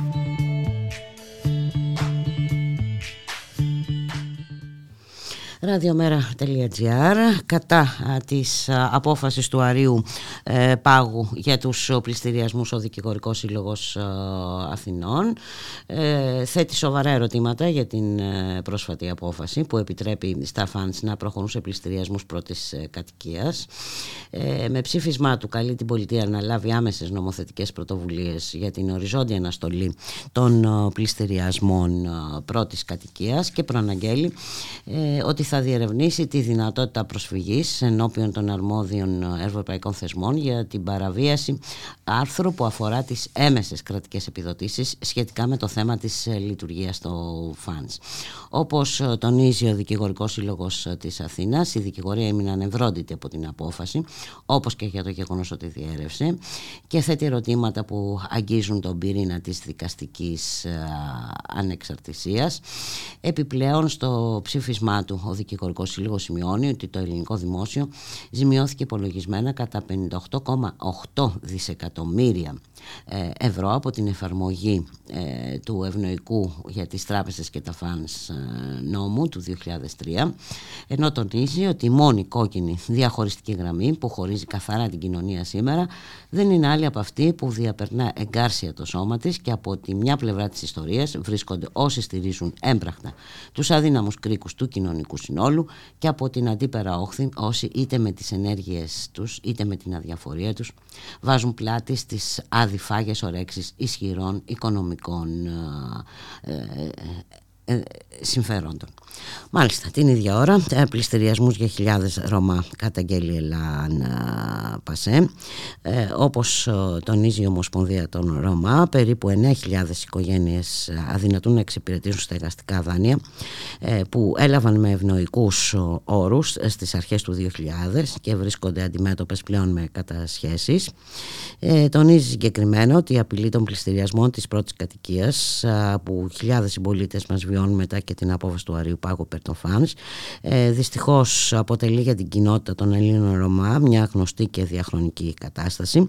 Ε, σημειώνει ότι μεταξύ 2003 και 2006 δόθηκαν σε χιλιάδες οικογένειες Ρωμά ε, που ζούσαν σε καταβλισμούς στεγαστικά δάνεια έως 60.000 ευρώ τα οποία έλαβαν με την ε, εγγύηση του ελληνικού δημοσίου για το 100% του ποσού με σκοπό την αγορά πρώτης κατοικίας. Στην πραγματικότητα όπως σημειώνει δεν ήταν στεγαστικά δάνεια αλλά στεγαστική πολιτική για α, μια ευάλωτη κοινωνική α, ομάδα. ε, ενώ η οικονομική κρίση, η επέλαση της πανδημίας ε, και η ενεργειακή κρίση ε, κατάφεραν μεγάλο πλήγμα περιθωριοποίησης, έξαρσης ρατσιστικών συμπεριφορών και οικογένειες ε, αν, οικονομικής ανέχειας στην κοινότητα το Ρωμά. Ε, επίσης όπως υπογραμμίζει η Ομοσπονδία οι Ρωμά βιώνουν διακρίσεις και αποκλεισμό τόσο στη χώρα μας όσο και στην υπόλοιπη Ευρώπη σύμφωνα με τα στοιχεία της Ευρωπαϊκής Επιτροπής 4 στου 5 Ρωμά ζουν σε συνθήκες ε, φτώχειας μόνο το 2% φυτά στην τεχνική και ανώτατη εκπαίδευση ενώ λιγότεροι από τους μισούς Ευρωπαίους ε, δηλώνουν ότι το 39% δηλώνουν ότι νιώθουν άνετα όταν τα παιδιά τους έχουν ε, συμμαθητές ε, Ρωμά. Το μήνυμα που έρχεται από την Ομοσπονδία είναι ότι ο αγώνας και οι διεκδικήσεις δεν σταματούν εδώ αλλά δυναμώνουν. Είναι τώρα η στιγμή που πρέπει όλοι μαζί να παλέψουμε και να υπερασπιστούμε την προστασία της πρώτης κατοικίας κάθε συμπολίτη μας που αυτή τη στιγμή απειλείται από τους απάνθρωπους πληστηριασμούς και κινδυνεύει να βρεθεί στο δρόμο.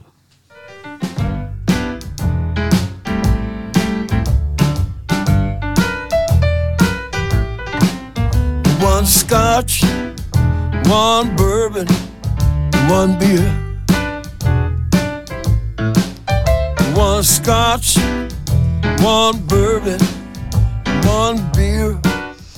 Και ήρθε η ώρα να σας αποχαιρετήσουμε, να σας ευχηθούμε να είστε όλες και όλοι καλά, να έχετε ένα όμορφο Σαββατοκύριακο. Καλώς εχόταν των πραγμάτων, θα τα ξαναπούμε τη Δευτέρα. Γεια χαρά!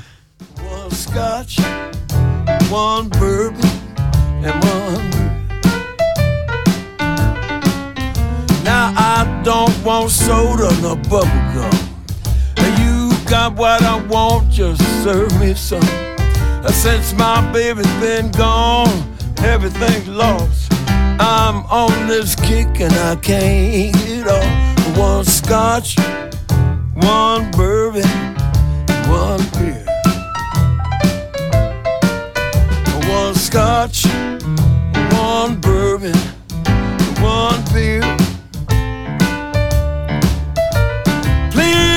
Mr. Bartender, listen here. I ain't here for trouble, so have no fear. One scotch, one bourbon, and one beer. My woman started me on this spree. I can't find her and she can't find me. She left this morning, said she wouldn't stay. She's been out all night and it's the break of day. One scotch, one bourbon, and one beer. One scotch, one bourbon, and one beer. Please, Mr. Bartender, listen here. I ain't here for trouble, so have no fear. One scotch, one bourbon, one beer. Give me one more nip and make it strong. I got to find my baby. Takes all night long. One scotch, one bourbon,